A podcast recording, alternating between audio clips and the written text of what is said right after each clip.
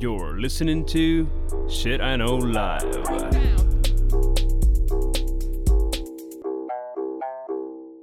Доброго времені суток з вами ваш любимий подкаст Shit I Know Live і ми його незмінні ведучі. Кріс Косик. І Діма Малеєв. І перед тим, як почати цей чудовий епізод, в нас для вас є атлічна новина.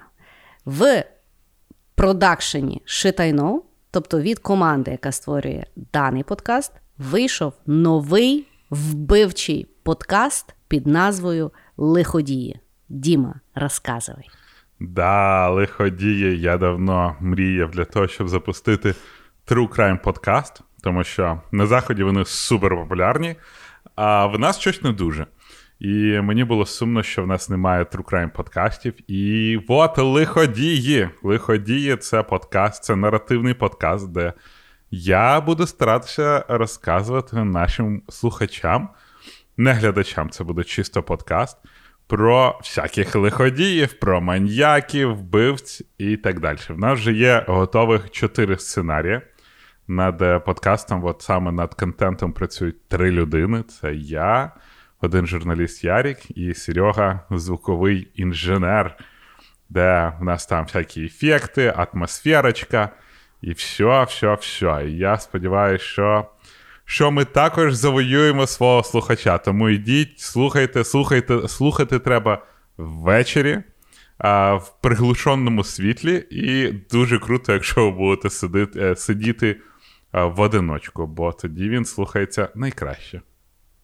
Ну, не знаю. Я слухала в яскраво освітленій кімнаті своєю дитиною, і я чуть не всралася.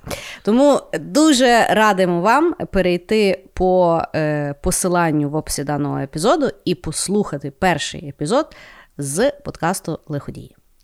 Да, і... і далі буде ще багато-багато всяких лиходіїв. До речі, ти знаєш, мені так подобається назва лиходії.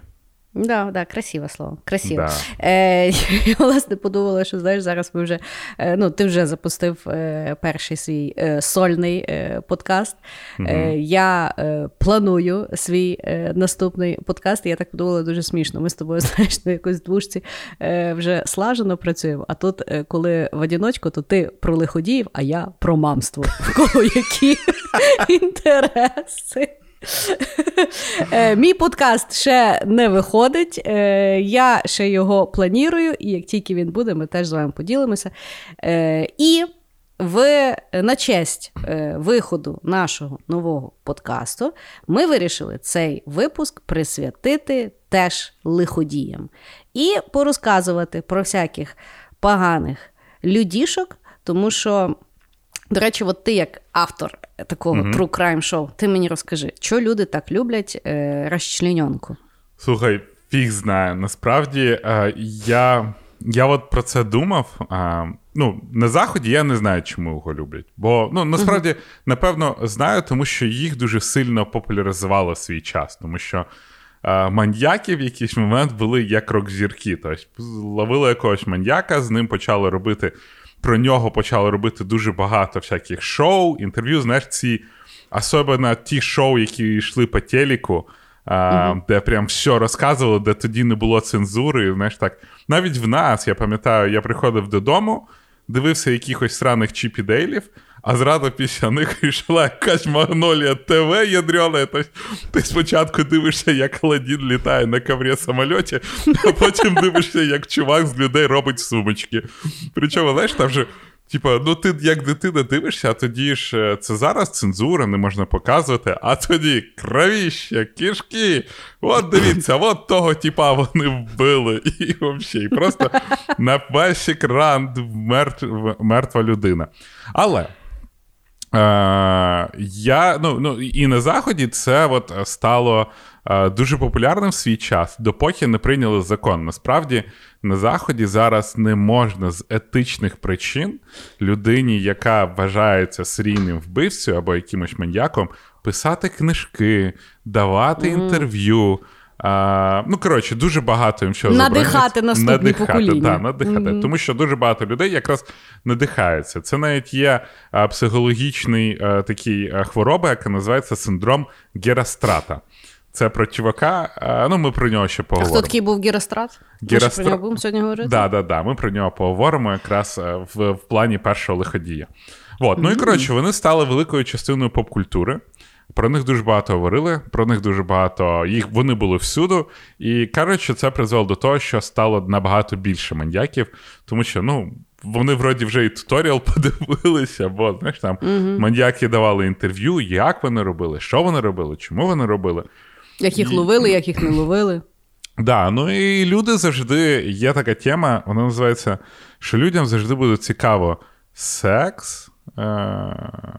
Коротше, там щось там 5С іде, знаєш, типа uh-huh. секс, смерть, бла бла бла і деньги. Ну, коротше, uh-huh. і от е, людям це дуже цікаво. Завжди, я от, ну як зараз пам'ятаю, ми завжди дивились ту якусь херню.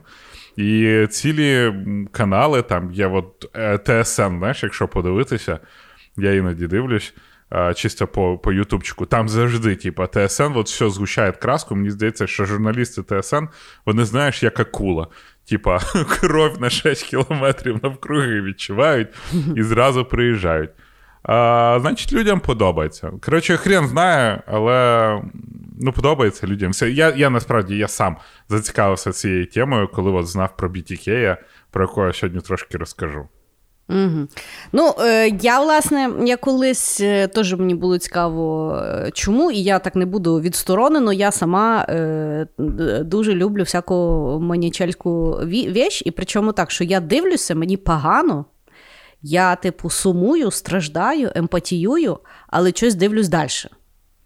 І от, в принципі, в мене був якийсь такий період в житті, що я підсіла на документалки про ті, про тих всіх, знаєш, маніячел, а того добра є дуже-дуже багато, а особливо в Ютубі, знаєш.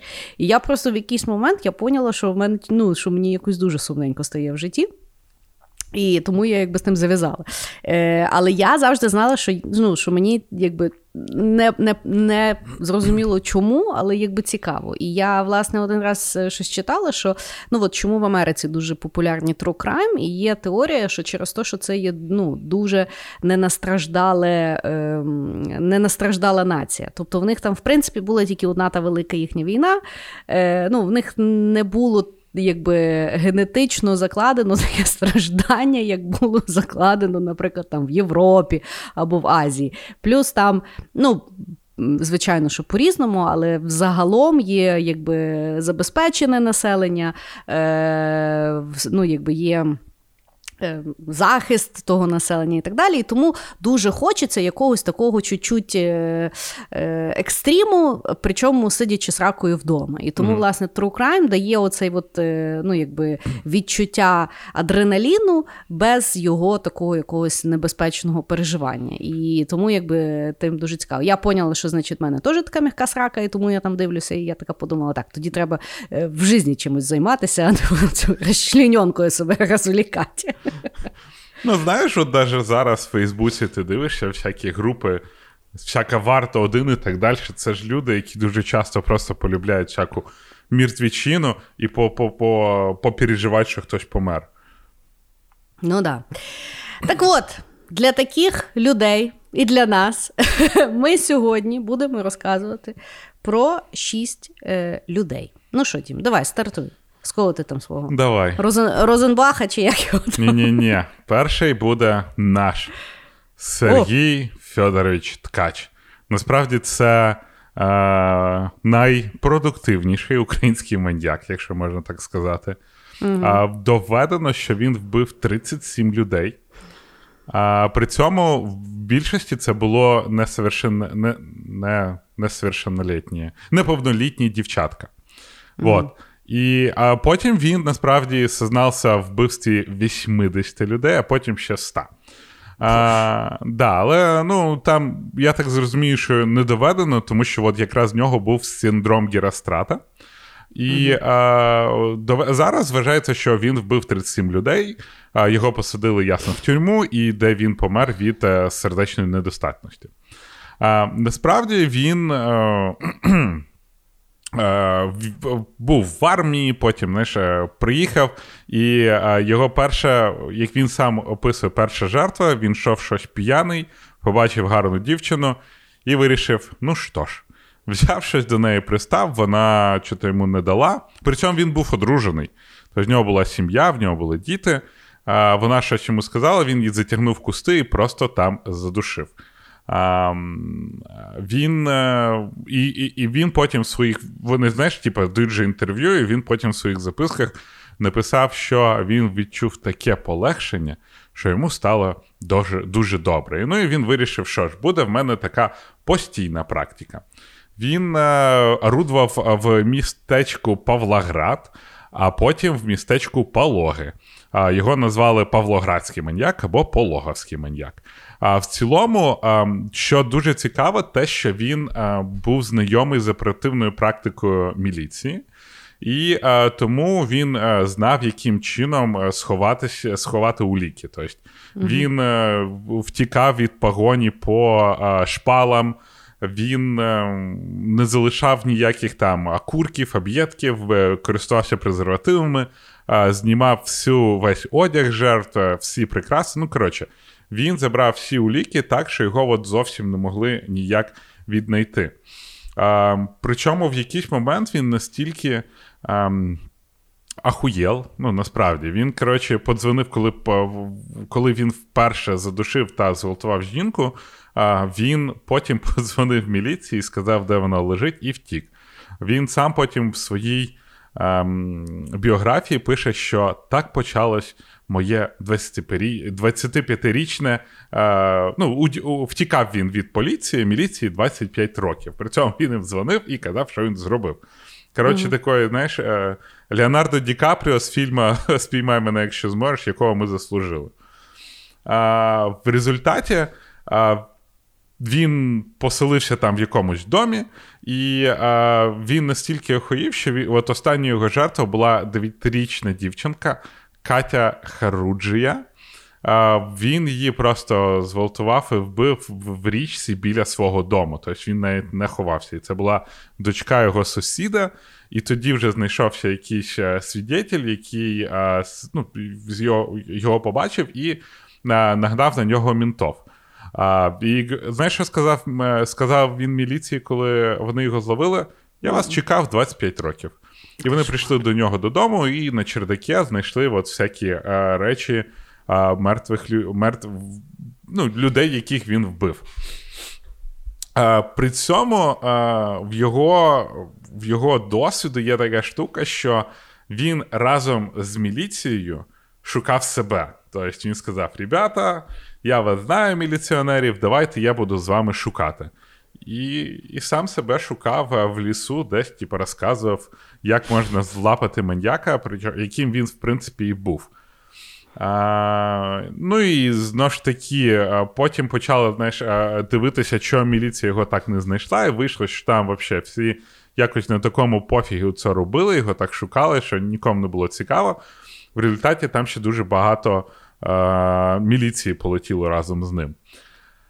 Але що ще цікаво, от, до речі, до популяризації маньяків. Е, коли його нарешті злапали, дуже багато журналістів знімали про нього е, всякі там відео, ну, знаєш, репортажі, він давав інтерв'ю в газеті. Він був двічі одружений, зі всіма розійшовся. Але Коротше, в 2015 році він, будучи в тюрмі вже 10 років, він одружився на росіянці Єлені Булкіній.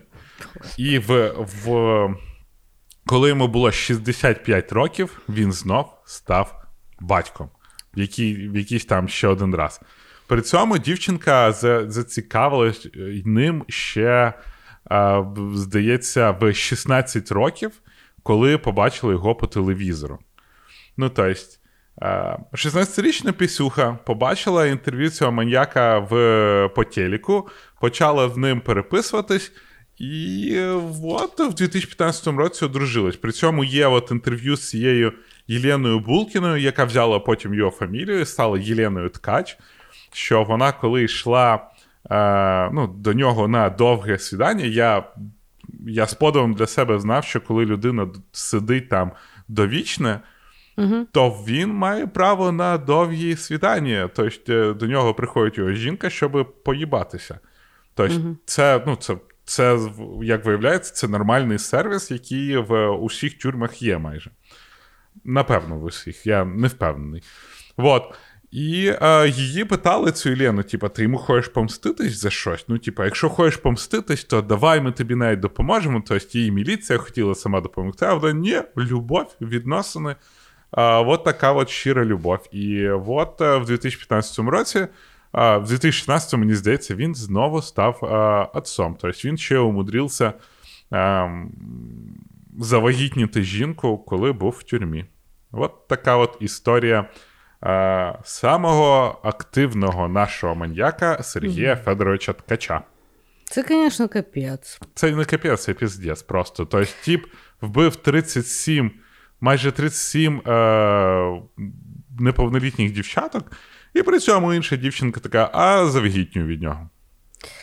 Ну, то мене насправді найменше дивує, тому що ну, хворих людей достатньо е, на світі, знаєш, е, тому. Mm-hmm. Е, ну, Тобто є ж той феномен, ну, якби ті дружини по переписці, які mm там собі знаходять в тюрмі чоловіків і ну, таке. Е, Я я до того, що знаєш, ну, якщо вона свідомо хоче бути з маніяком, то ну, радуйся. mm В мене в мене завжди проблема, якби коли люди не підписувалися на той двіж і і, якби, і, і туди попадають. Е, і, А, до ну, речі, от, от до да. того. А от те, що він вбив цих 37 людей, угу. вийшло так, що дуже багатьох людей осудили. Тобто дуже багатьох людей, які були якісь родичі тих дівчаток, угу. яких угу. вбив той ткач, їх yeah. засудили за це. При цьому, як виявилося, що ну, що на них впала підозра. Ага. І під тиском А, окей, окей. Да, вони і під тиском поліції вони ну, не можна сказати, що зізнались, вони взяли цю вину на себе. Ага. І от після ага. цього, от що я сказав, що дуже багато міліції почались да. розборки, почали дивитися, що от за стільки років 11 людей було також засуджено. Деякі з них в або ну, деякі з них ну, їх життя знищено, деякі з них загинули в тюрмах. Угу. І після того, як ткач признався, почали грісти, типа, так, ребятки, якого хера ті люди попали в тюрму. Угу. Вот. І е, ну, і дуже багато е, міліції в Запорожській області е, також з ним присіло, були звільнені. Mm. Ну, мене от взагалі, знаєш, в історіях маніяків е, от є класний серіал на Нетфліксі Mindhunter, uh-huh. Це коли в 70-х, от, власне, в Америці якби почалася стихія тих маніяків. І, е, власне, там дуже класно показується, як в ФБР було тільки одне експериментальний експериментальний відділ, який почав досліджувати маніяків, з ними говорити і розуміти, яка в них є мотивація. Тоді, коли ну, природні якби, реакція були людей, які працюють в поліції. Вони якби говорили, що з ними там говорити. Це є монстри, і немає що uh їм там, ну що, що в них можна там спитати. І, власне, що е, дуже часто. Ну, опять-таки, з тих там фільмів, які я бачила, що молі... що поліція, ну не вони рідко можуть зрозуміти, що це є одна і та сама людина, робить якісь там uh-huh. злочини. І це вертаючись до того, що ну, якби в поліцію дуже рідко, напевно, в українську тим більше йдуть люди, яких взагалі ну, тренують хоч в чомусь, і не факт, що там якби є якийсь інтелект. А на них насправді, ну тобто на них відповідальність, от, наприклад, спасти цілий регіон. А як воно, бляха, тупарили, ну то навіть як він там напряжеться максимально, він не, не в состоянні того зробити, тому що ну це ж от погодься, ну, ну, криміналістика, ну криміналістика це ж є наука, ні? Ні, ну що ти я, плутаєш. А що я плутаю? Дивись, є криміналісти, да? тобто це люди, так. які мають там, ну, які на це вчились. Є так. от звичайна поліція, це те, куди так. беруть по фізичним там активностям, ага, окей, по окей, психологічним окей. А вони якостям. Не, вони не за то і за то? Ні, от коли в нас ага. була реформа поліції, там же да. брали вообще дуже багато людей-волонтерів. Тобто на патрульних і на поліцію ага. тобі, окей. мені здається, не потрібна вища освіта.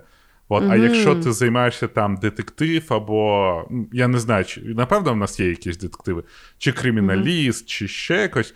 Це mm ж в, в мені здається, Міністерство внутрішніх справ в них є свій університет, і там люди, які вчаться на це. Тому угу. треба їх розділяти. Це є виконавча влада, а є от, ну не виконавча, я не знаю. Коротше, розділяємо. Є патрульна поліція, є там участкові, мені здається, там в них якесь міні... не таке там, не вища освіта. або вона не спеціалізована якась освіта. Ну добре, ми, ми з тобою розділили 25 років все одно е, не тих сажали. 20? І не того Да, ловили. причому І причому, що сажали, знаєш, завжди бляха, дуже... сажали, розумієш? Ну я ж говорю, що не тих сажали. Ну, Да, я, не тих, але та сажали. дай я договорю, що ти мене перебиваєш. Господи, ти викли. Сьогодні в нас просто затримка дуже велика в нашому спілкуванні. От ми і не чуємо. А, Окей. дивися, е, ну тут я вже забула, до чого я мала говорити. Налетів на мене. Е, а, ну тобто, ще, е, знаєш, як ну, по логіці здавалось би, коли. Маніяк оперує в якихось маленьких містечках, теоретично легше ж знайти, бо людей менше. Але якщо йти стосовно того, хто ловить, то напевно в великих містах є більш е, ну, якби, люди кваліфіковані, які можуть знайти маньяка, ніж в таких маленьких містах. Тому що ну, от зараз є там, згадуючи да, там, тих маньяків, яких я знаю, то вони дійсно зазвичай вони з якихось таких невеликих міст. Ну, Видно, е, через те, що там люди, якби на таких, знаєш, на розслабоні собі живуть, а тут бац і маньяк. Ну, тобто, до того, знаєш, курей крали, Мгм. А тут, ну там, я не знаю, 10 людей.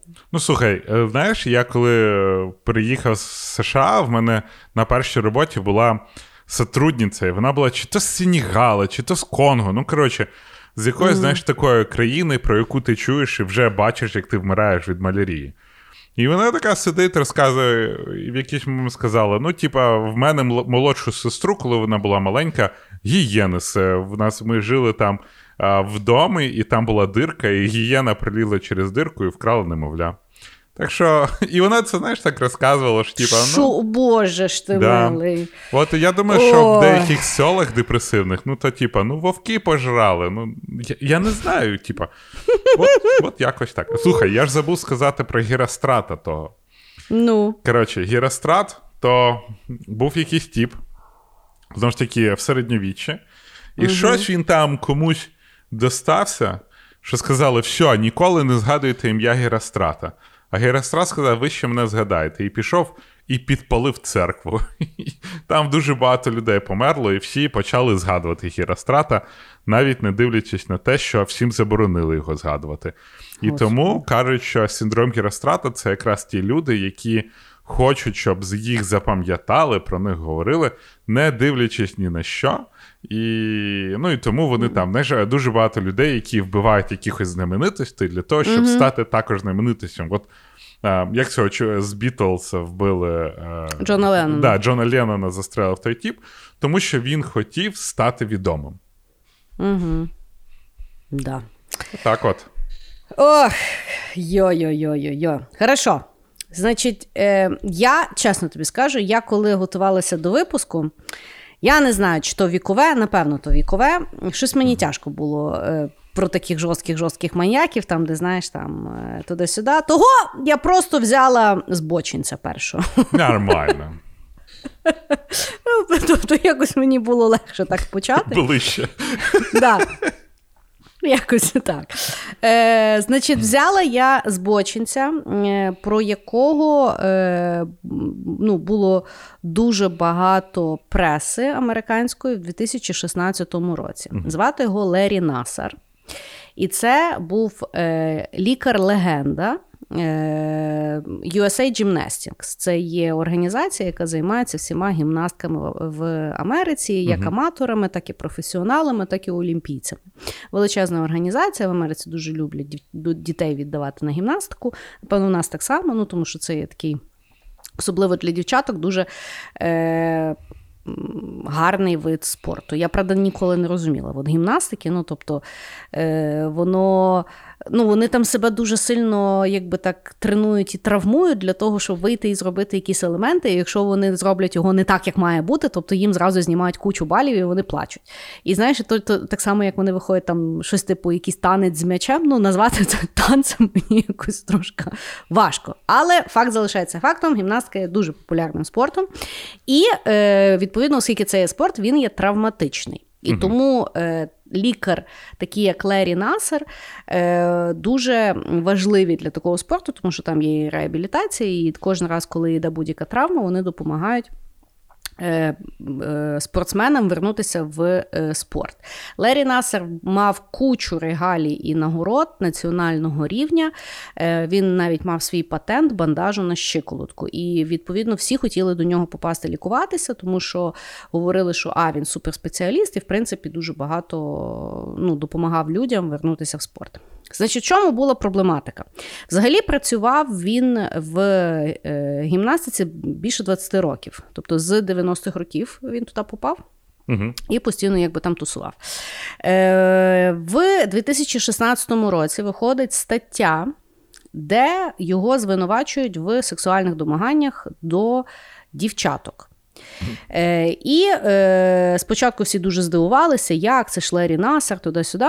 І потім почали е, дівчатка е, і вже дорослі жінки, тому що це відбувалося протягом 20 років, е, виходити і долучатися до судебного е, судового позову е, стосовно сексуальних домагань до неповнолітніх. Значить, що в кінці вийшло? Е, в 2016 році він одночасно його якось судили в трьох судах. Угу. Ну, Там були різні специфіка судових е, позовів. Угу. І в одному позові проти нього свідчило 160 жінок. І їхні родичі. Ого. Загалом естімовано, що е, жертвами Леорі Насера було 265 е, дівчат. Значить, як він це все промучував? Е, він е, свої сексуальні домагання ховав під виглядом медичного огляду. Тобто він їх нікуди там не не затягував угу. в темну кімнату і не гвалтував. Тобто вони до нього приходили на медичний огляд, він їх, значить, оглядав. І він говорив, що саме якби ну, така дуже. Е, дієвий метод допомоги гімнасткам це є тазова терапія. Дійсно є, існує медичний такий там Медична маніпуляція, тазова терапія через вагінальну пенетрацію там пальцями. Ну, тобто, щось вони там ставлять на місце. Єдине, що е, така, е, ну, таку терапію проводять дуже е, суворо під протоколом, особливо якщо це є неповнолітні діти. Угу. Тобто в кімнаті обов'язково має бути присутня людина, яка спостерігає, що не відбувається якогось збочення. Додатково потрібно використовувати рукавиці. Ну і взагалі, якби там є ціла серія протоколів. Значить, він ту терапію робив всім. Тобто, приходить дитина, наприклад, в неї вивихлене, ну, я не знаю, ключиця. А він каже: значить, в тебе ключиця тянеться за хребтом, а хребет почав тягнутися, тому що йде зміщення тазу. І відповідно мені потрібно поставити таз на місце, і тоді в тебе все буде зашибісь. Ну і в принципі приходить, якби там або дитина, яка є на зборах, і вона взагалі сама, угу. або, наприклад, батьки привели до самого відомого лікаря Америки, який там має від президентів нагороди. Ну і вони такі: ну да, ну треба, то треба. знаєш. І відповідно він, коли це робив, він дуже часто себе ще додатково е, удовлетворяв.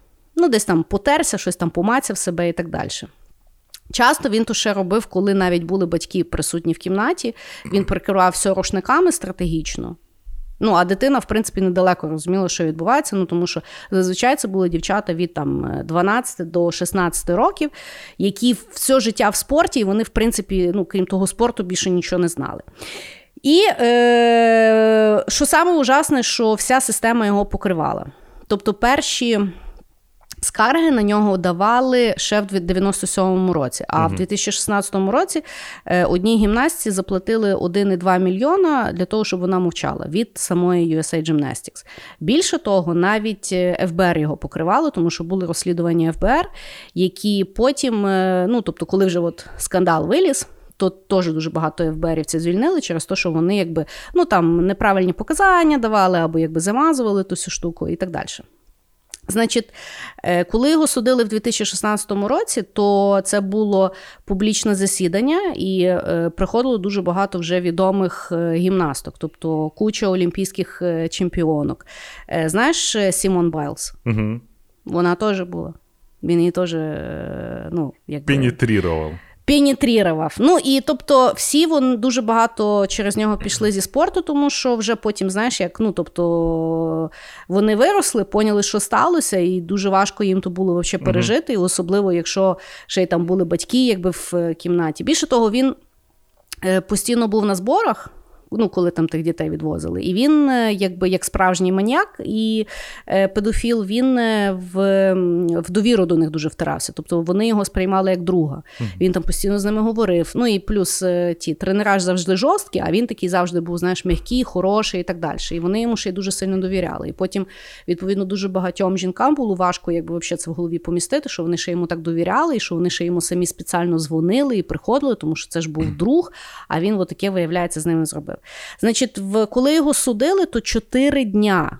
Чотири дня е, суддя дала можливість кожній тій жінці висказатися. Вони, значить, виходили, і вони він сидів в кімнаті, і вони йому говорили. Угу. Тобто, ну там чотири дня вони оце от говорили. і Він в якийсь момент написав заяву, що е, над ним знущаються що суддя устроїла цирк, на що є на Ютубі якби запис, коли суддя каже, що е, ти 20 років над ними змивався, 4 дня посидиш, послухаєш, нічого тобі не станеться. Угу. Коротше, його засудили в трьох позовах: в одному на 60 років, в другому 175 років, на третьому 122, 125 років. Ну, тобто він зараз довічно сидить. Е, І от так, от така от повчальна історія на рахунок того, як Маніачело під виглядом дуже мудрого лікаря, він ж був хороший лікар, але при тому він був твар. І от таке от він. Е... Ну, і тебе що його бачив, ну таке бляха, ну, нещастя, ну, купняка би бляха дала, і, і навіть би навіть би в мене вийшло. От. Тут зараз дуже важко коментувати, щоб ти Ду... щоб не сказала, що ти покриваєш підофіла. Та я тобі скажу, взагалі випуск сложний е, для того, щоб його якось розстой. Ну, типа, це дуже погано. Я взагалі вважаю, що людина, яка ну, от, якось іде в підофілію, ну це ж піздець. Вибирає для себе цей шлях. Ну, ну я не знаю, ну. Це ж, от, знаєш, е, ми нарешті почали розбиратися різницю між геями та педіками. Да? Тобто, mm-hmm. підраз це no. от педо, ну, тобто, це якраз про дітей. Але. Я я нічого не поняла, хто в чому розбирається і ну, і що ми поняли. Тобто я не Ні, знаю. я просто щось сьогодні ходив і думав, що ми нарешті почали розділяти ці два поняття і е... як як суспільство. Ну, таке. Окей. Ну. Вот. Але ну я завжди дивився. Я іноді дивився знаєш, на Ютубі ролики, був е, той тіп, який е, от його посадили, і він закінчив життя самовбивством, е, топор чи якось. І от вони що робили? Вони виманювали на живця педофілів, а потім приходили. І коли педофіл чекав, що прийде там маленький хлопчик якийсь, приходили ребята і починали знаєш, там розбиратися, якого фіга той no. Ну. тіп пише дітям от такі от речі. А багато таких е, випадків наскільки да, І це насправді жесть. А, ну, я, да. ну, ну, суд Лінча це теж дуже дуже хренова штука. Ну там не то, що там не суд Лінча було, там просто вони да. його потім, потім в міліцію передавали, хоча я впевнений, що там за кадром вони над ним дуже сильно знущались. Бо... Але всі ці підефіли, ну теж звіздець, ну вони так всі виглядають. Ну, типа, ти бачиш по людині, що вона підофіл. Я не знаю. Ну, я тобі чесно скажу, що от я зараз просто з малим гуляю, то е, ну, є дуже часто люди, які просто сидять біля дитячого майданчика і втикають. І теж може просто людина сіла там собі подумати, бо ну можна ж просто на дітей дивитися. ну, Але я тобі чесно скажу, що всі мами зразу дуже сильно на стрьомі. Я На рахунок таких. І я, ну, тобто, е, ну, то, і знаєш, в чому штука? От ми з тобою якби говоримо за маніяків, да? І ще ж теж є дуже велике питання: ну, е, чому стають саме такими людьми. Да, да? От мені завжди Тому було цікаво, що, чому. Можливо, вони самі є жертви якихось там ситуацій дуже часто, якби е, ну, е, маньяки або там педофіли це є люди, які теж в дитинстві пережили якусь травму такого роду, і, відповідно, поніслось з них якимось там чином. Тому, е, ну. Я це ж з жодним чином їх не виправдовує. Не виправдовує. Е, Але при тому, знаєш, от якщо говорити як суспільство, що робити? Да? Ну, Тобто це якісь такі системні штуки. Е, Мені завжди подобається е, аргумент. Ну, в Америці там ж часто аргументують на рахунок того, за аборти чи проти аборту. мені подобається як демократ, ну тому що републі... республіканці зазвичай проти абортів, угу. а демократи за те, щоб жінка мала право вибору. І є, якби то, от, ну, мені подобається фраза, що республіканцям вони дуже переймаються за дитину тільки в момент, в моменті до народження. А після народження вже хай робиться з тою дитиною пофіг що, вже ніхто mm-hmm. не дивиться. знаєш? І от це, власне, що ну, в принципі дуже часто е, ніхто не дивиться за дітьми, що що з ними відбувається, як їх виховують. І ну, як ми часто з тобою приходимо до висновку в даному подкасті, така жизнь. І воно, чорт його знає, як це все е, зупиняти. Але я часто на це все дивлюся. Знаєш, ну є є от ситуація, ужасна ситуація, але в ній всі всі, всі жертви. Якось так. Да. Ну, я, я до того, що. Ну, хрен знає, може, типа, знаєш, е, методологія цього тіпата працювала, він ж все-таки був хорошим лікарем. Але це його. Да. От Але це, але це знаєш, але це вертаючись, ну от недоведений факт да. Майкла Джексона, да, угу. який. Е, Ну, можливо, був педофіл. Зараз вже ніхто якби того не не, не, mm-hmm. ну, не дізнається. Е, мені здається, що був. Ну, Тому що пояснити, чого дорослий чоловік стільки тусив з дітьми постійно, я не можу. І е, от зараз питання: слухати його музику чи не слухати? Знаєш? Блін. Музика ж ну, хороша, да, музика хороша. але ж йолки-палки, що ж він чудив.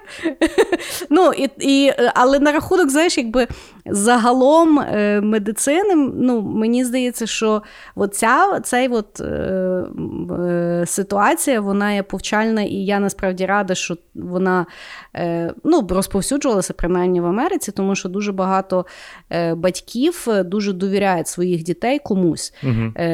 Знаєш, там в табір, ну, різним дорослим людям, які в принципі теоретично мають якийсь мнімий авторитет, хоча це є просто люди які є в системі, тобто лікарі, священники, е, вихователі, ну, тренери, будь-хто, всіх треба цинкувати і дивитися. І, е, ну, тобто, Я пам'ятаю, що я ну, тобто, до 15 років в, до всіх лікарів моя мама заходила зі мною, тому що вона не довіряла нікому.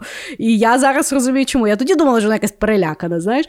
Але ну я зараз розумію, що це що це є правильно. За дітьми треба дивитися, тому що чорт його знає, що в тих людей в голові, господи. Коротше, я тобі знаєш так скажу: мене дуже люблять діти. Я от, ну я не знаю чому, бо я, напевно, великий, і вони завжди люблять. В розрізі ця даного випуску. А дай не говорю, от, видиш, ти от що ти туди заталкиваєш? Ну, люблять тебе ну, діти, і що? Я до чого? Я тобі тут е, жалітися буду. знаєш, І вони Давай. люблять, е, особливо пацани, вони люблять зі мною битися. Так. Причому знайомі, незнайомі. Я от іноді ходив гуляти зі своїми крьошниками. Ага. І поки крьосники гуляють, я от мене діти дуже люблять обступати, бо бо я як курва шрек, мені здається. Так. Ти би бачила, з яким страхом на мене дивляться мами. Ніби я зараз А просто... ти ще й говориш з акцентом. А я... І ти такі, типу, діти, відстаньте від мене. Я от, я дуже вас поважаю, але, бляха, життя мене навчило. Коротше, підофіли, я тепер не можу потусити з якимись дітьми. Хоча зараз, от коли ми говорили про Майкла Джексона, що я маю тусити з дітьми? Ну да. Вот. Зроби собі дітей і туси на здоров'я. Я бо, а, а а, що я буду приводити ді, своїх дітей на на дитячу площадку, і що там буде? Ну, його Ні, то вже тоді в тебе є індульгенція. Ну окей. Да. Ну що, що там тебе далі? Да, Давай я далі про маньяків. Я хочу поговорити давай. про BTK Деніса Рейдера, про якого якраз угу. і перший випуск лиходіїв, але я дуже швиденько про нього розкажу, тому що його дуже весело знайшли. Коротше, BTK, Деніс Рейдер, народився в сім'ї бухгалтера і морської е, морського пехотинця і бухгалтера. Угу. І е, ну, і жив собі, жив, е, були в нього там брати-сестри. І, е, до речі, знаєш, що цікаво, дуже часто маньяків, те, що вони такі е, свіхнути, дуже mm-hmm. кажуть, що е, причина це проблеми з матір'ю, проблеми відносно да. з матір'ю. Але коли ти приходиш до психолога, всі психологи кажуть, той за батько. Да? Ну, типа, знаєш, якщо Ні, ти всі шукаєш... мої терапевти е, завжди кажуть за маму. А а, а мені завжди, типа, ти, ну, ну і моїм знайомим, що якщо я що я шукаю чогось там, типа, да, ти нормально, ну я не знаю, як це сказати українською, а похвали, то що кажуть, що із-за батька. А от mm. маньяків завжди кажуть, що це із-за складних відносин з матір'ю.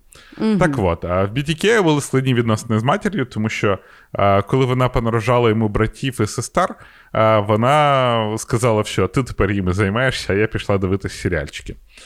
В общем, в Тіпа дуже рано почалось зацікавлення якраз е, зв'язуванням і всякими мученнями. Тому він, е, коли був дитина, е, дуже дуже він пішов в скаути. Тому що він пішов в скаути, тому що вони були дуже багато в лісі, і там можна було навчитись лапати всяких диких тварин, а потім зв'язувати і дивитися, що вони можуть зробити. Потім BTK пішов в армію, там він ще й навчився ну, якби фізично це робити над людьми. І а, потім він повернувся, одружився. Всі маньяки одружені, в них нормальне сімейне життя. Я от ніколи не розумію, от що це за за баби з ними живуть. І вони потім кажуть, я нічого не підозрювала.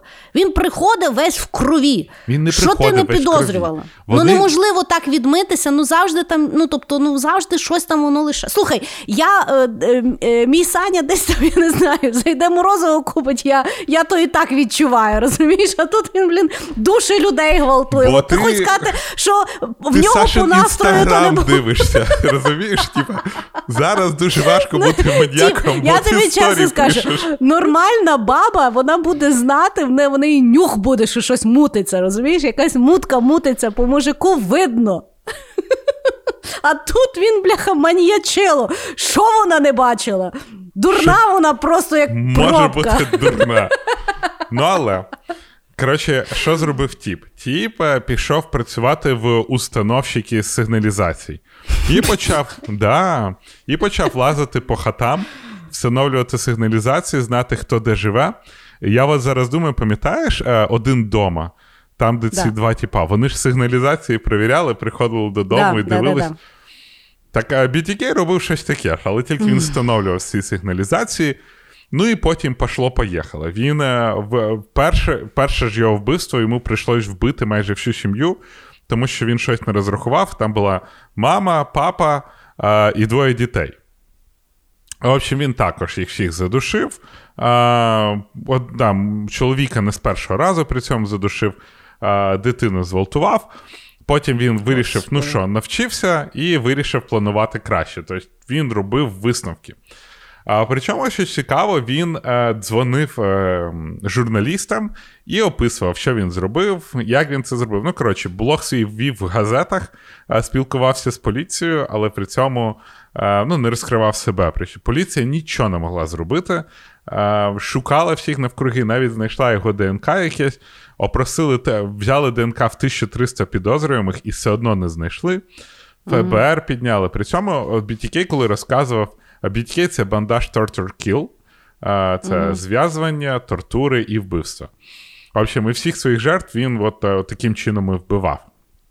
Причому, ну, не знаю, смішна, не смішна історія. Одну жіночку він чекав вдома, щоб вбити, а вона десь загуляла, запізнила, чи він заїбався її чекати, залишив записку і пішов. А що він їй написав?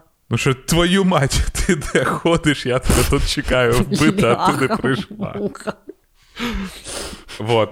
А, Потім він а, е, пішов в, в охоронці, і як охоронцям в якомусь там магазині він всіх відчитував, ганяв, але це при цьому досить сильно врятувало багато людей, тому що а, він в той час, коли він був охоронцем, він нічого не робив.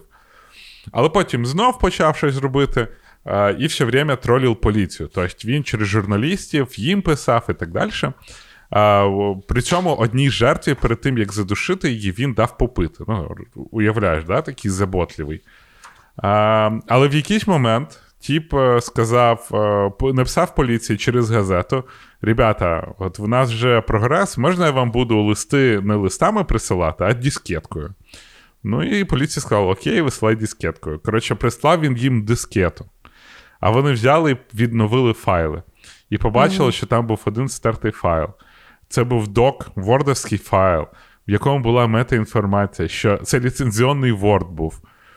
що а, ві, е, ліцензіонний Word е, він був ліцензія була на літеранську церкву.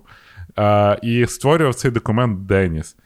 І вони, mm-hmm. коротше, бистренько знайшли, приїхали, а там він. І він такий: о, нарешті, нарешті спіймали. Його mm-hmm. посадили, зараз він живе, щасливий в тюрмі. Ясно, що ну, зразу там жінка його кинула. Mm-hmm. от, Дочка навіть відсудила Стівена Кінга багато грошей, тому що Стівен Кінг, не запитавши дозволу, написав по його історії розповідь сімейне життя, здається, вона називається. Ну і вона, коротше, напхала Стівену Кінгу за те, що він використовував її батька, який в тюрмі, для того, щоб написати свою розповідь, отримала якісь гроші, і зараз витрачає їх на благочинність, е, на допомогу людям, які, в яких було домашнє насилля. Угу. В общем, е, але да, Деніс Рейдер, всі думали, що він нормальний. Ну, це до речі, от ти кажеш, що жінка була дурна, але всі навкруги mm думали, що він нормальний сім'янин, е, в хорі співає, е, президент лютеранської церкви, проповіді робить. А ввечері, коли ніхто не бачить, він душив цілі сім'ї. Отак от. Да. Так що я думаю, Ні, не ну тільки в тому жін... то і ужас, понімаєш, що Ну, тобто, маніяки, в них же ж нема там рогів і хвоста, що ти такий о, маніяк. То абсолютно нормальні люди дуже часто соціалізовані, дуже часто ще й е, ну, якби, вміють ахмуріть. Угу. Е, І це дуже-дуже страшно. І, ну, Бо вони, ну, це ж типу соціопати, люди, які або не відчувають е, емпатії, або дуже її мають викривлену. Е, і тому вони спостерігають за людьми для того, щоб їх мавпувати. І тому вони здаються абсолютно нормальними. Вони при тому роблять ужасні речі. І от теж, знаєш, на рахунок там е, от встановлюють там е, сигналізацію. І от як задуматися, знаєш, на сьогодні от, е, е, ми, типу, всі, як суспільство, стали дуже відкриті. Да? Там е, Uber нас підвозить, е, там, я не знаю, якась доставка їди. Куча якихось людей мають доступ до тебе. І це є ужасно. Я ну, я кожен раз, коли в Uber сідаю, я фотографую номер, висилаю комусь тому що я ну, я перелякана кошмар. І мене е, там, я не знаю, я доставку, я завжди лишіть мені під дверима і, і звездуйте звідси. знаєш. Ну, тобто, то, що людина має якісь е, е, ну, посвідчення, не означає, що вона нормальна. Я ніколи в житті, я от, я не знаю, особливо, якщо. Приходять і там е, якась служба, відкривайте двері. Я ніколи не відкрию. Ніколи. Бо тому що чому я маю відкривати невідомим людям двері? Бо вони, блін, сказали ніт. Ти з провокзальною просто, там, знаєш. І слава Богу, і слава Богу. Хорошо, давай далі, бо щось ми дуже тянемо тих ужасних людей, в мене вже аж руки потіють. Хорошо, значить, я наступно розкажу Джона Ліста. Е, з нашої статистичної вибірки наразі двох маніяків я я роблю е, висновок, що бухгалтери це е, люди схильні до.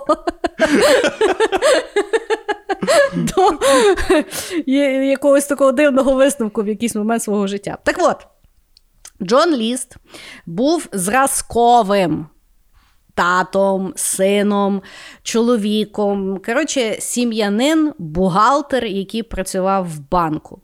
В 60-х роках він і його сім'я це була американська мрія. Він ходив на роботу, дуже добре заробляв і купив будинок на мінуточку, на 19 кімнат, де жив він.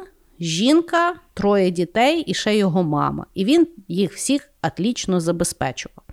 Всі його дуже хвалили, вони ходили в церкву, діла дрова.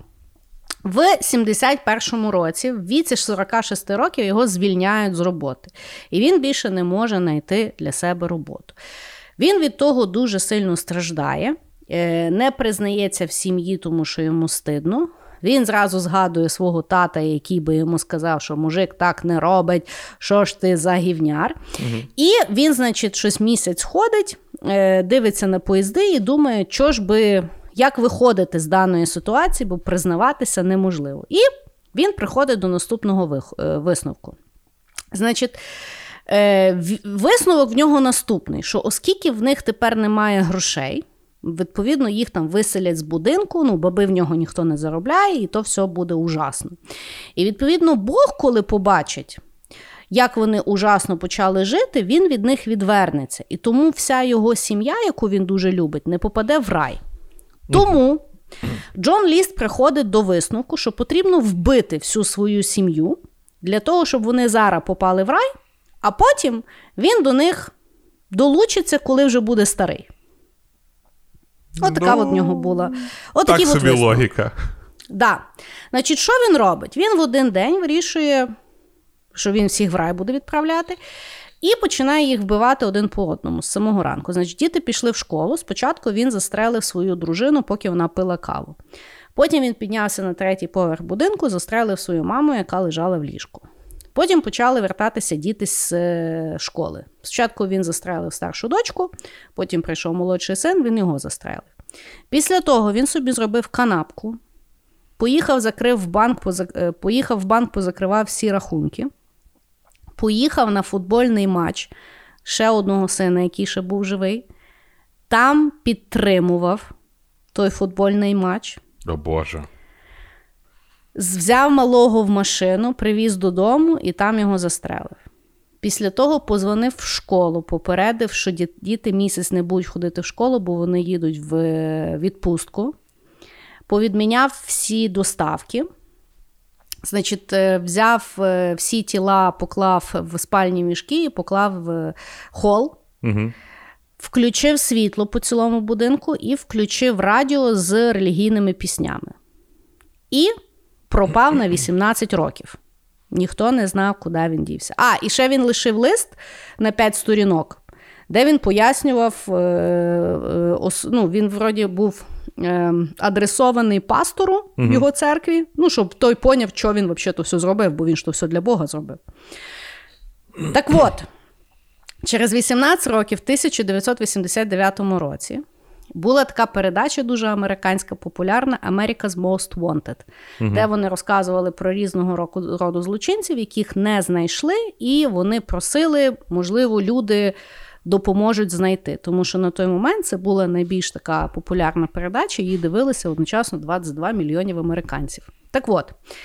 В 89-му році в одному випуску з American Most Wanted Взяли е, скульптора, художника-криміналіста Френка Бендера, дали йому фотографію Джона Ліста з 60-х років і сказали: от пройшло 18 років, як ти думаєш, він би зараз мав би виглядати?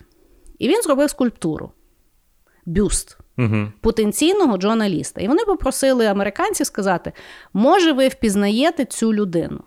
І позвонила сусідка, мужчина, якого звали Роберт Кларк, який одружено собі там десь жив, ходив кожен день в церкву, і то був Джон Ліст, і його так зловили. Жесть. Представляєш? Ну, до речі, дуже багатьох, от, знаєш, BTK також досить дивно зловили. Тупо із-за Microsoft Word, типа Білл Гейтс. А тут от е, така штука, слухай. Ну, неудачник. Але ти уявляєш, баба сидить і дивиться, сусід мій. Йо-йо-йошечки. Ну, знаєш. Да. Да. Да. Ну, не повезло. Я не знаю, чому. Ну тут важко коментувати, знаєш, не повезло чуваку, але ну, типа, чи мало йому вести? Ну, Ну, дуже, знаєш. І, мгм. е, е, і дуже ж часто от виправдовуються вони якимись такими вищими покликаннями, знаєш. Е, ну, І всі релігіозні, слухай, набожні. набожні звіздець. Такі. Да. Ладно, Таке. давай мій ход. Давай. Переносить цей ход нас в Австралію. Коротше, в Австралії не тільки, от, знаєш, не вистачало в Австралії того, що там, блін, 95% всіх е, ядовитих существ в світі живе. А так, коротше, в них ще й дуже. А, дуже багата маньячна культура, я б сказав. В них дуже багато того. на- Да? Насправді, да. А я щось навпаки думала, що там одні кінгурята і все таке. Їх ж там мало живе, там ж людей дуже мало. В общем, я декілька розкажу. Бо я от я прям відкрив для себе Австралію з нової сторони. І перший в нас буде Адольф Теодор Лаундерберг. Його ще назвали Санта Убійця. Чому назвали? Ну, коротше, Санта Убійця його назвали, тому що він вбив людину на Різдво. На Різдво. А потім, коли його спіймали, він реально на Санту, на Санта Клауса схожий. І тому журналісти просто почали угорати і на, на, на, назавжди назвали його Сантою убійцею. В общем, а, що в нього пішло? Як завжди, в тих вбивств все починається з жінки. В общем, а, жіночка, він зустрів свою кохану Аннель. Аннель була стриптізершою. І вони так з ним закохались, створили сім'ю, вона народила йому чудового сина.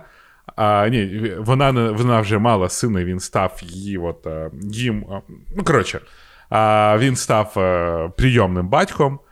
Але Аннель сказала: Я гарна, я красива, я люблю показувати себе на публіку і дуже люблю чоловіків. А при цьому самому Адольфу вона не давала.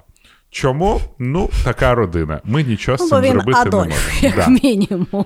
Потім він ще е, він розійшовся, потім знов е, одружився, знов щось з сім'єю не пішло, але народив ще одного сина. Угу. В общем, е, що робив Адольф? Адольф підпрацьовував таксистом, до речі. Ох. І він, значить, підбирав старших жіночок. І він їх вбивав тоді, коли А. Їм було 45, в них було все погано в житті, вони були пристраст... були любили алкоголь і а, жалувались на чоловіків і на те, що. А в них він був житті. той е, таксист, який ще психологом підробляє. Всі таксисти психологом підробляють. Що ти? Я я не розумію. Вот. І от е, він, значить, ввечері їздив із возом. Якщо в жіночки все було нормально, вона просто їхала з точки А в точку Б, він її не рухав. І казали, що ти говориш зі мною на дорогу дивись. Так, от що що то вроді. Але коли він їхав і підбирав в барі жіночку, яка була піддата і почала йому жалітися на своє життя, він вирішував, що треба, щоб вона була щаслива, і вбивав її. Саме цікаве, яким же чином а, він а, е, такі його піймали. Коротше, він, значить, е, пішов на свадьбу в 1975 році свого сина Стіва, це першого сина, яким. Ем, ну, коротше, я, я, для якого він був прийомним батьком. Mm-hmm. І там була, ем, значить, е, ну, невістка, вона mm-hmm. не сподобалася Адольфу. І він вирішив їй сказати, що слухай, я вже вбив декілька жінок, ти можеш стати наступною. При цьому він описав їй, як він вбивав тих жінок. Вона зразу побіжала в поліцію, все це розказала. Нормальна баба. Не повірили. Господи. Вирішили, що просто ну старік йобу дав, ну чого його слухати? Що його сидіть за те, що в нього деменція почалася? Так. Коротше, наступно він пішов на наступну свадьбу свого наступного сина. І цього разу невістка йому сподобалась. Але так сподобалось, що він хотів її прям от як жінку. Почав до неї приставати, ну уяви собі. Невістка uh-huh. спочатку йому сказала: ну, чоловіче, ну ти що? Ну то ж сім'я, uh-huh. ну то все, я взагалі з твоїм сином. Uh-huh. Але він не відставав і знов їй сказав: Я, знаєш лі. Вже декілька жінок вбив і можу тебе вбити. І знов розказав, яким чином він вбивав жінок. Цього разу син і невістка пішли в міліцію і просто сказали, що типу, ні, старік не не з глузду з'їхав, він реально вбивав людей. Угу. І в поліції потрібно в них було ДНК цього вбивця, але їм було потрібно забрати ДНК в нього. Так. Але не не було зрозуміло, яким чином взяти в нього ДНК. Тобто, е, по закону в Австралії родич не може взяти і просто принести волосся свого родича, щоб воно використовувалося. Поліція має якимось чином сама забрати ДНК. Угу. І вони роблять план капкан. Коротше, Адольф, крім того, що він заробляв із возом і вбивав старших жіночок, в яких є проблеми в житті, він ще робив трості. Трості для старших людей. Він їх робив настільки круто, що його в нього інтерв'ю навіть газети брали. При цьому mm-hmm. в газетах він казав: Я просто люблю дарити добро. Мені подобається, mm-hmm. що благодаря моїм тростиночкам старші люди можуть легше ходити. Mm-hmm. Ну, така пусічка, ну така лялечка. Ну він і в першому випадку, на його думку, добро робив. Він ж допомагав да. тільки жінкам ну, що, в проблемах. воно страждає? Що воно страждає, ну, да. правда? Да. Так от. А, Вони запросили його в, значить, в, на інтерв'ю Аля, запросили mm-hmm. його в кав'ярню. І ну і дали купили каву. І там, де він пив, потім забрали ту чашку, знайшли ДНК. І е, вийшло, що ДНК співпало, і що він реально вбив три або чотири жінки. Mm. В общем, е, такий тип. Е, він двічі публічно розказував, як він вбивав жінок. Але міліція просто не повірила і вирішила, що дідуган з глузду з'їхав. Але він ще живий, і я гуглив його фотки, він реально. Ну, знаєш, такого, типу, Санта Клаус курільщика. да. Але мене просто дивує те, що. Блін, ну мінти все знали і просто не повірили, і не перевірили. Ну. А знаєш що? Бо баба прийшла. От коли вона прийшла з сином, то вони її послухали. Ну ладно, я слухай. Я не можу Как тебе такое, Ілон Маск? Ти, ти знаєш, ти пішла з козирей, я карту карту сексизму бити я не можу. Да, ще й, в такому, ще й в такому випуску, де одні баби гинуть просто. Да, до речі, маньяки, маньяки реально тільки бабів вбивали в більшості. Та то просто тва... розумієш, я тобі кажу, що е, от, е... маньяки, вбивайте чоловіків, дайверситі, блядь. Я просто, знаєш, е, ну от коли е, жінкою ростеш, то в тебе стільки є написаних правил. От, наприклад, mm-hmm. ввечері, коли я йду там додому, якщо сама, то в мене завжди є на поготові мої ключі. В мене там є великий ключ на випадок, я, типу, ну, я я не буду як Трініті там битися сильно, mm-hmm. знаєш, але ну, тобто, в мене задача е, поранити і втекти. Я я, я дуже свідома тих речей. І, наприклад, знаєш, там я завжди, ну тобто, коли виховую, то якщо ідеш, то треба там в очі не дивитися і якби швидше піти. А я потім прочитала книжку одного криміналіста.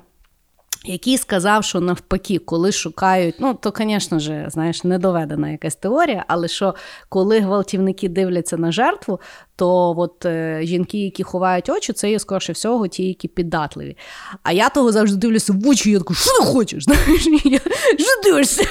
І, і це означає, що я буду битися, і вони такі, та ну його в сраку, в них якась хвора. знаєш. Знаєш, в мене ж в мене ж панічний страх їзди в ліфті з незнайомими людьми. До тебе приставали? Ну, я коли-небудь тобі розкажу ту історію. Ну. А, Ну і в мене ну реально, тобто, якщо я їду в ліфті з незнайомою людиною, особливо якщо це е, дім, типу, жилой, да. мені дуже страшно. І а просто... я ніколи не сяду. У мене настільки страх, що я ніколи не сяду. Ну і ти можеш їхати, знаєш, кудись наверх, і людина може сісти посередині. А ну, я коротше, вийду. А я не вийду. А я вийду. Ну от. Коротше, я забиваюсь в угол. І в мене просто я стою і так. І дуже глибоко дихав. І люди, мені, а ти розумієш, що людині страшно, страшно від тебе. Да.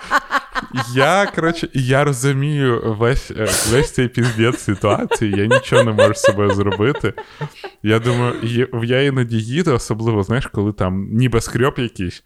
Я думаю, може мені розвернутися в кути, щоб ніхто мене не бачив. Думаю, бля, якщо я зараз розвернусь в кут і буду дихати, людина взагалі всреться.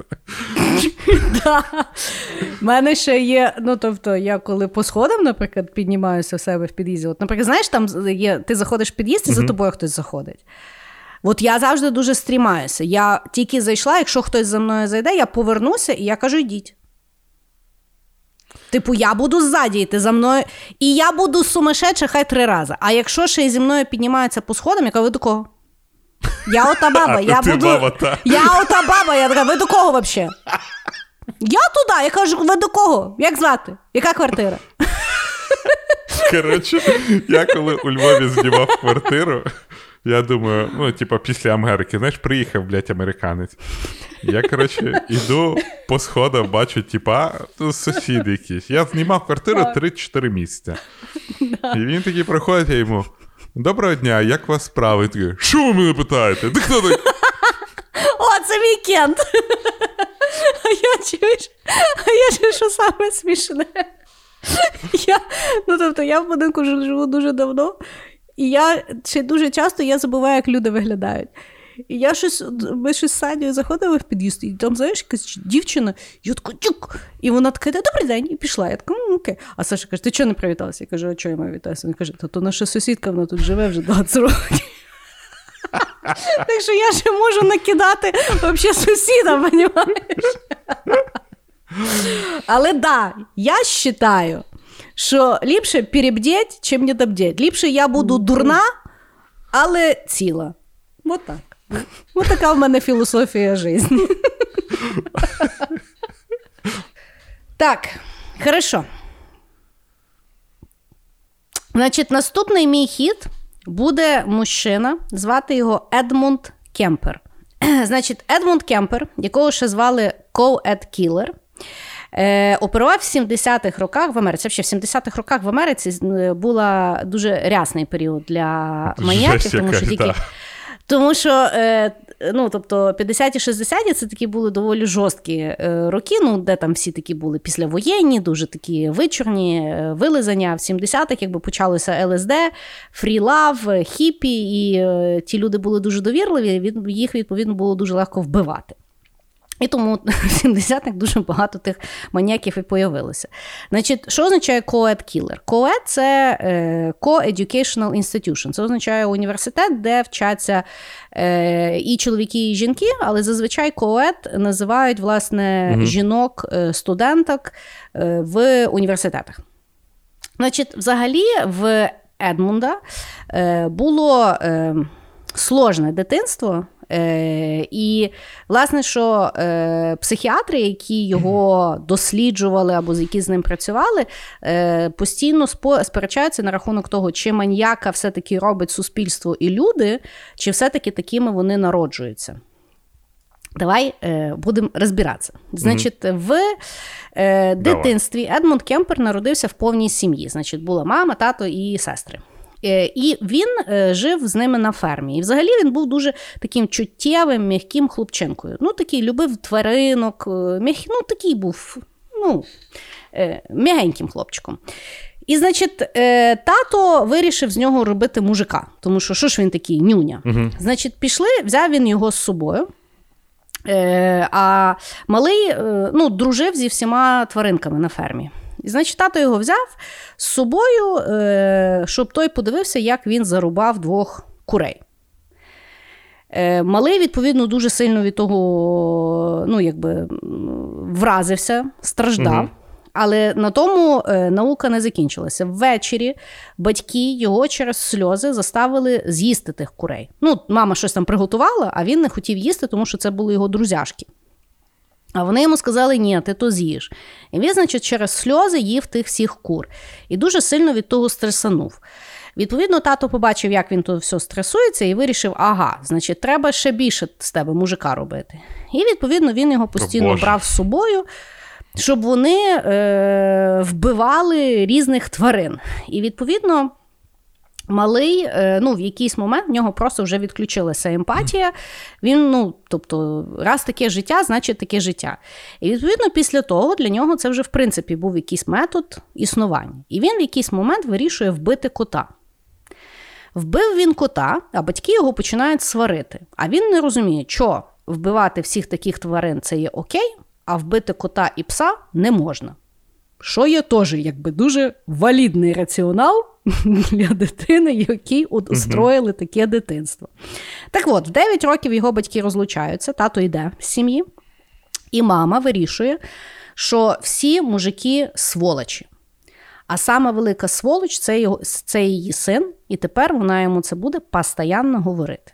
Відповідно, з 9 років вона починає постійно над ним і змиватися, причому дуже жорстко. В нього не було іграшок. Ну, в неї, типу, вона була мать одіночка, грошей немає, тобто іграшок немає, і вона, якби, вообще, ще й, ще й сина вона взагалі не любить. Тобто, е, сина вона в якийсь момент вирішила переселити в підвал.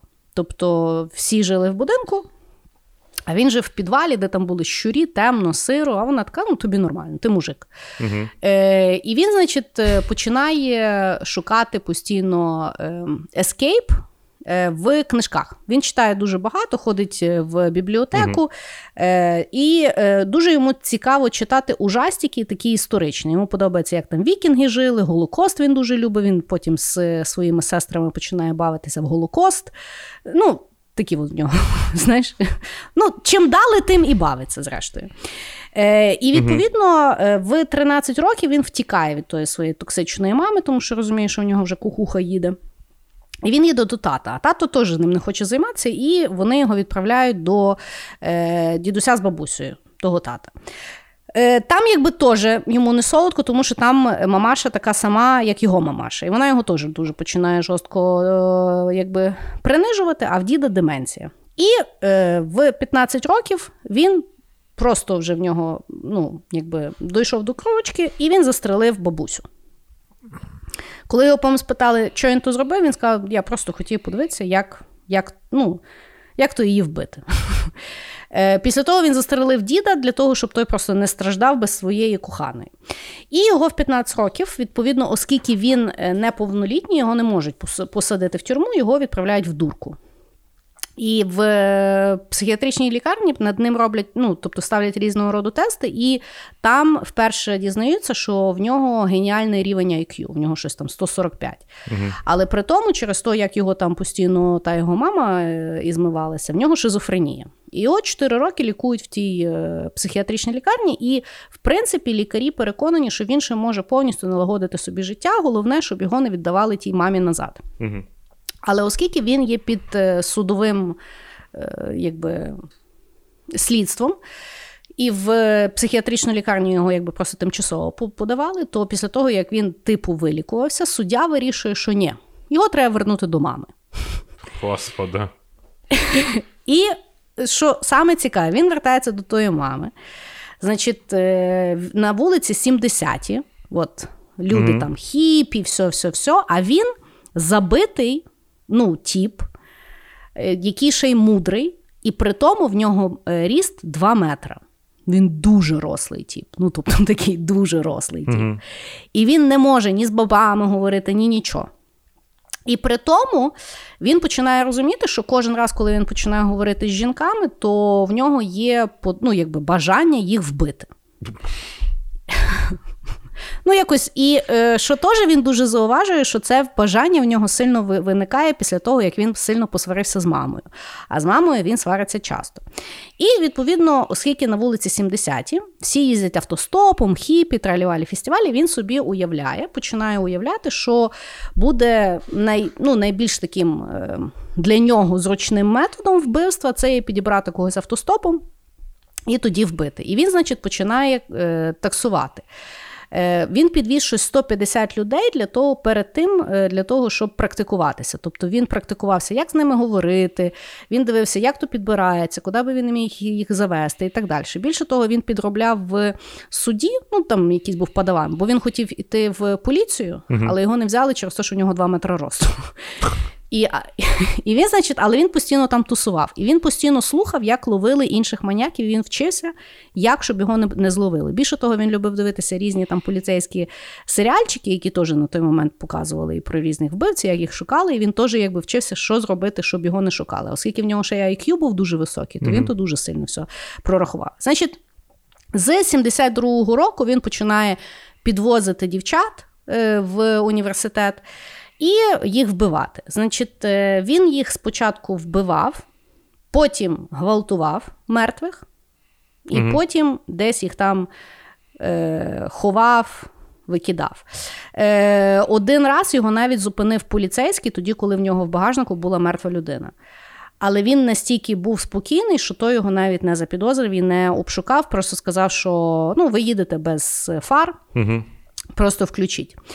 Значить, е, щось 10 людей він так вбив, і в якийсь момент він розуміє, що він не хоче вбивати, а вбиває через маму. Тому йому логічно, що треба вбити маму як е, якби, ну, причина того всього діла. І в якийсь вечір він, значить, приходить додому, і мама там щось його починає знову щось там, де-де-де-де, ну щось вона там йому е, ну, адвратне говорить. Угу. Тут в нього, значить, вже все, кляма падає, він. І тут, якби. е, Немає інакшого варіанту, як просто переказати, що він зробив. Значить, він її вбиває, потім він їй відрубує голову, потім він гвалтує ту голову, потім він ту, в тій голові вириває голосові зв'язки, викидує голосові зв'язки в смітник, ставить голову на стіл і починає грати в дартс. Коли більш-менш він вже ну, якби, угаманівся, він вирішує, що треба якось замісти сліди, дзвонить кращій коліжанці тої мами і каже: Приходь, я вам тут вечерю зробив. Значить, вона прийшла, він її просто задушив і їх двох, типу, сховав, щоб типу, інсценувати, що там хтось там напав там, чи ще щось. І сам втікає. Він втікає, його ну, не шукають, не можуть знайти. Ну, тобто, в принципі, він собі може почати знову життя. Що він за собою зауважив? Він зауважив, що він починає тепер кожен раз, коли спілкуватися з жінками, він не хоче їх вбивати. Тобто йому взагалі окей. Угу. Тобто, от мами немає, і і все, і він вже нормальний. Але при тому він розуміє, що він е, не може собі пробачити е, ну, ті всі вбивства, які він зробив. І він дзвонить в поліцію, каже: Я там-то, там-то, приїжджайте, мене забирайте. Вони його забрали, і потім він до сих пір сидить в тюрмі, ну тобто йому довічно дали.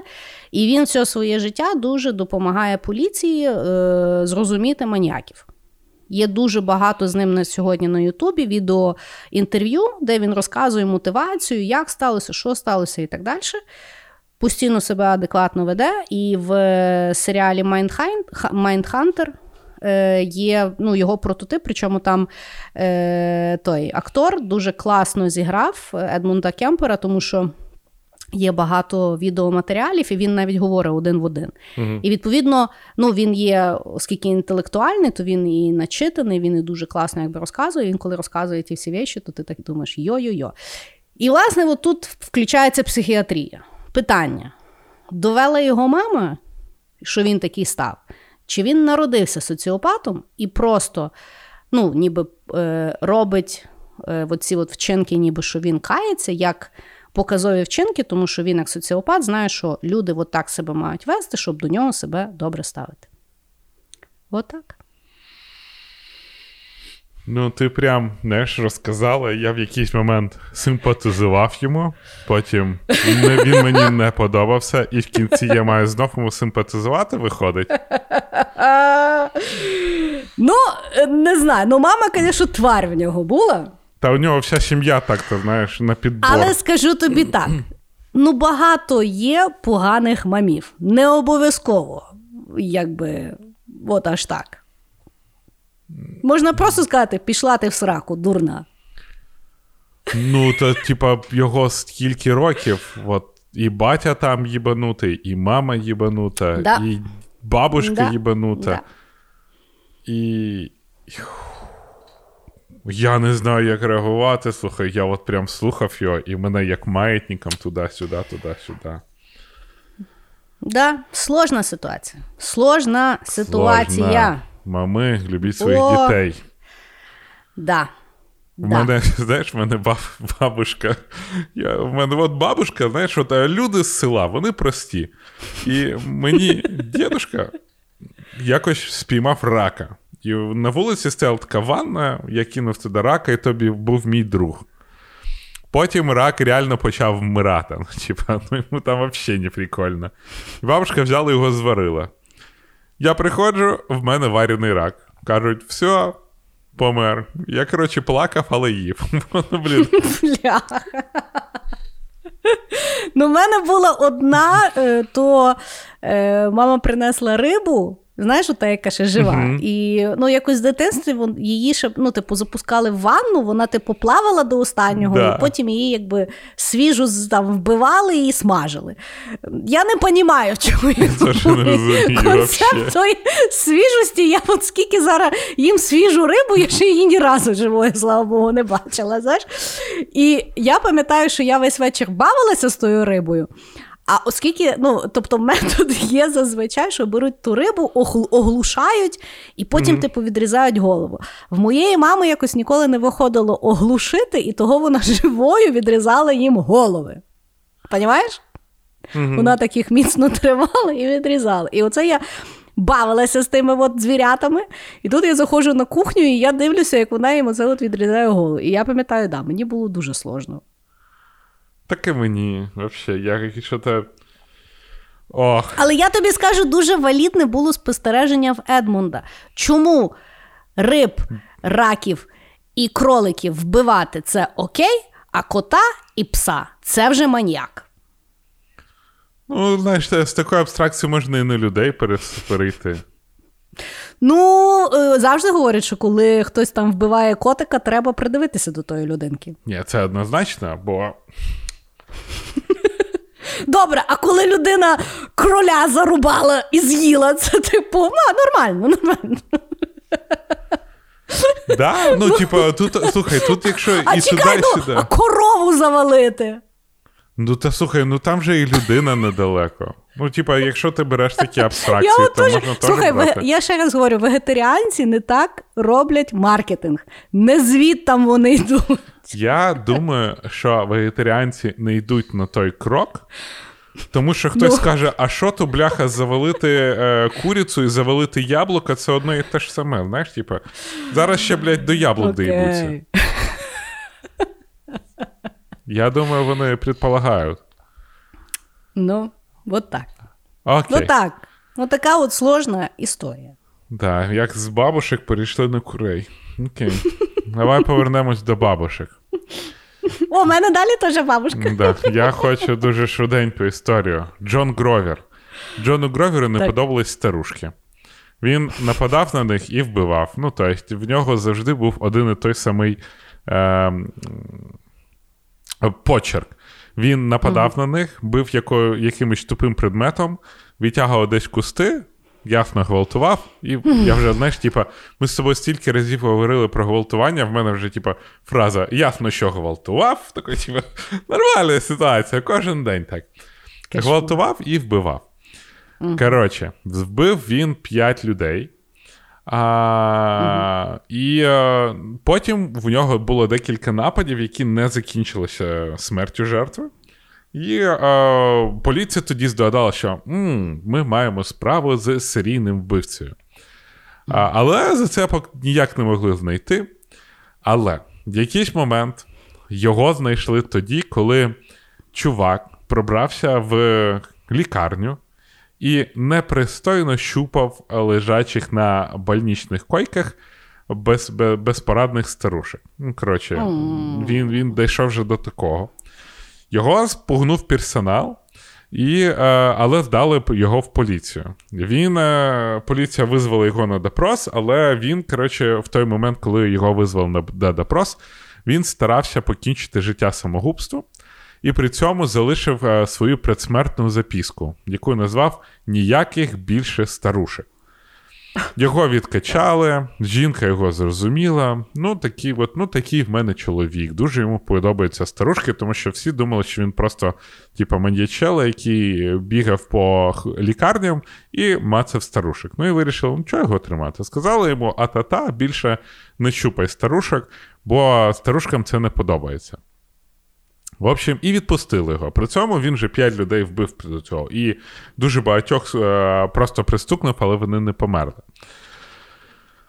І, в общем, що далі трапилося? Він з- вирішив в кінці кінців піти і вбити останню свою старушку. Е, це була не старушка, а була якась дів... е, старша жіночка, за якою він впадав, але вона йому не дала. Він вирішив взяти справу в свої руки. При цьому перед її домом тоді діжурила поліція. Він mm-hmm. прийшов до неї додому, не даш ти мені, значить, не даш нікому. Задушив, зґвалтував і вирішив знов покінчити життя самогубством. І знов йому не вдалося, але в цього разу він ну, в одній квартирі вже старушкою був.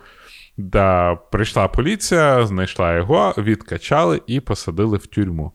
От такий от Джон Гровер, який двічі старався покінчити життя самогубством, в нього нічого не вийшло, але при цьому він вбив шість старушок, багатьох покалічив і декілька просто ощупав. Господи. Австралія, слухай, взагалі, місто таке. Прям ого. Кошмар. Давай ти старушек. Держи старушу. Хорошо. В мене, в мене, до речі, маньячка. О, ну нарешті. Понімаєш, я я вважаю, що е, Бачите? фемінізм він має бути феміністичним. Дайверситі в нашому подкасті. Значить, е, поїдемо ми е, в Італію, Угу. де жила Леонарда Чанчулі. У, Так от. Значить, вона італійська серійна вбивця і канібал. Щоб ти собі поняв.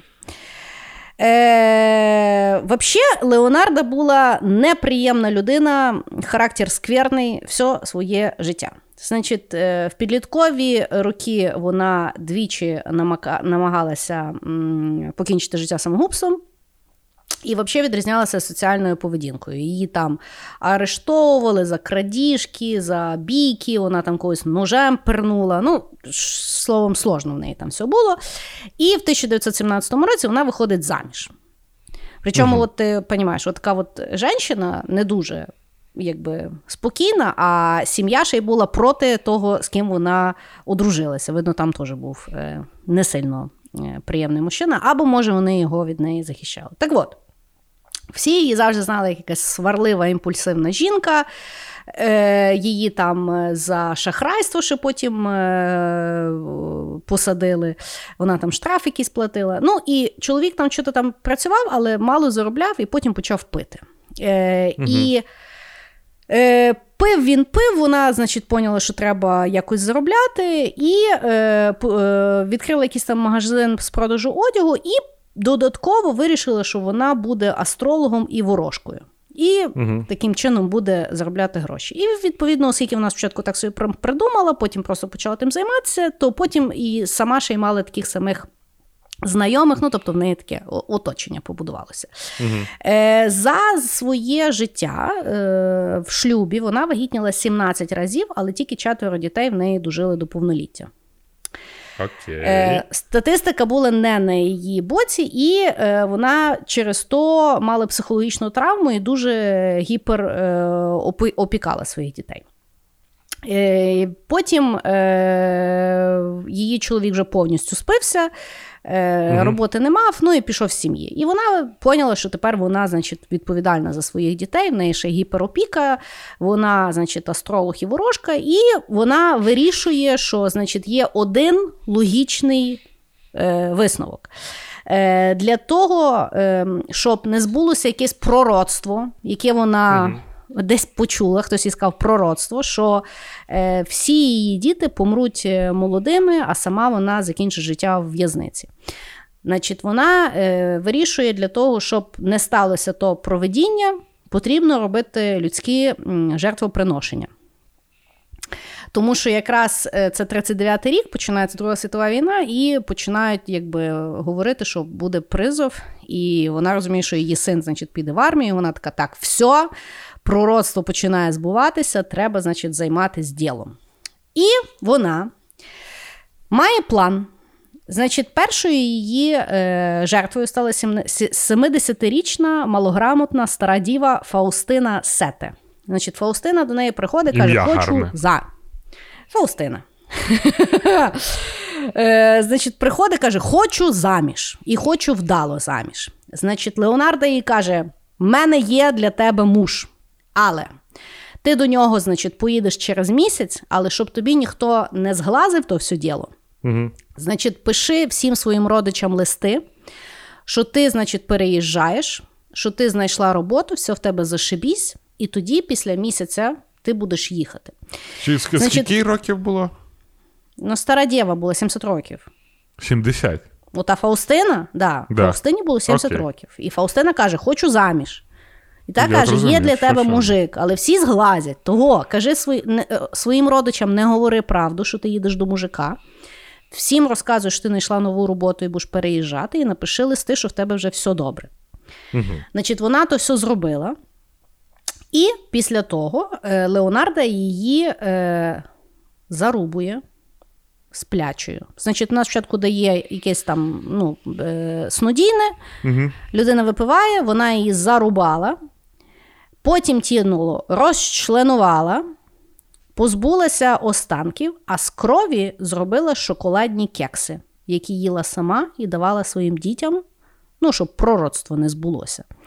І оскільки в неї були ті всі листи, вона листи всі розпра... розіслала, і відповідно всі родичі отримали, що Фаустина переїхала, все в неї зашибісь, і відповідно Фаустину ніхто не, не шукав. Угу. Після того до Леонарди приходить безробітна вчителька 62 років Франческа Соаві. Франческа хоче роботу.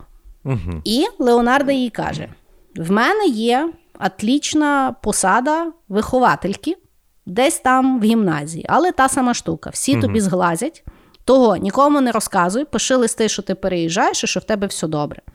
І та сама штука. Значить, вона її зарубує, розчленьовує і з неї варить мило.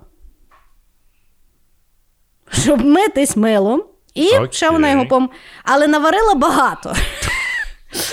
І потім того мила продавала сусідам і знайомим.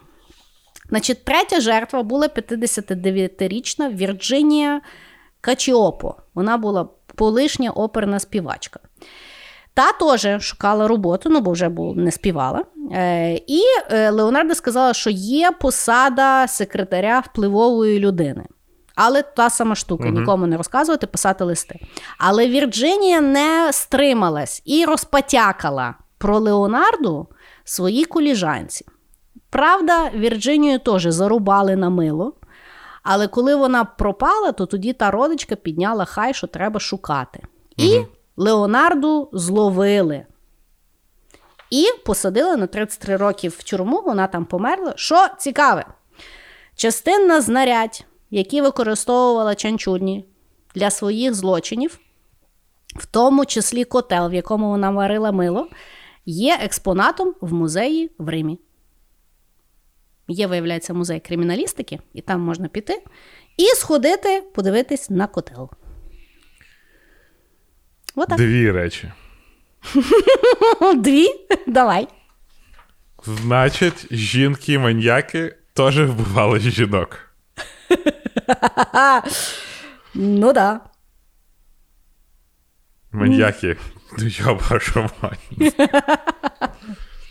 А друга штука. Я був також в музеї криміналістики, такому в Бангкоці. І там була ціла виставка речей, якими вбивали людей. Що я тобі скажу?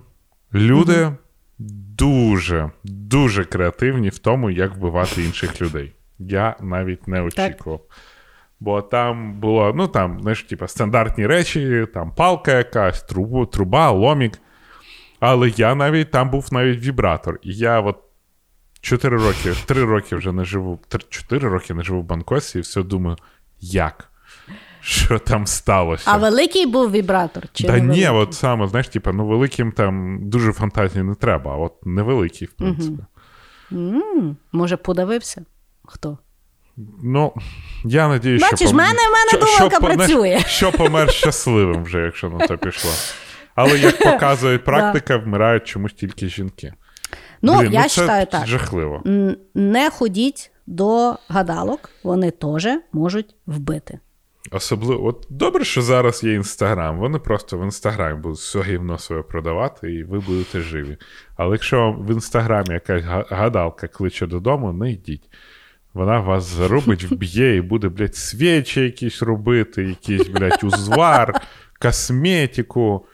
Ну, Що. Натурально. Натурально. Ну, натуральніше не придумав. І головне, не бреше, розумієш? Не бреше, Не бреше, не бреше зараза. Да. Ладно, давай до секретки. Страшні секретки в страшному подкасті. А ви поки слухайте наш чудовий джингл.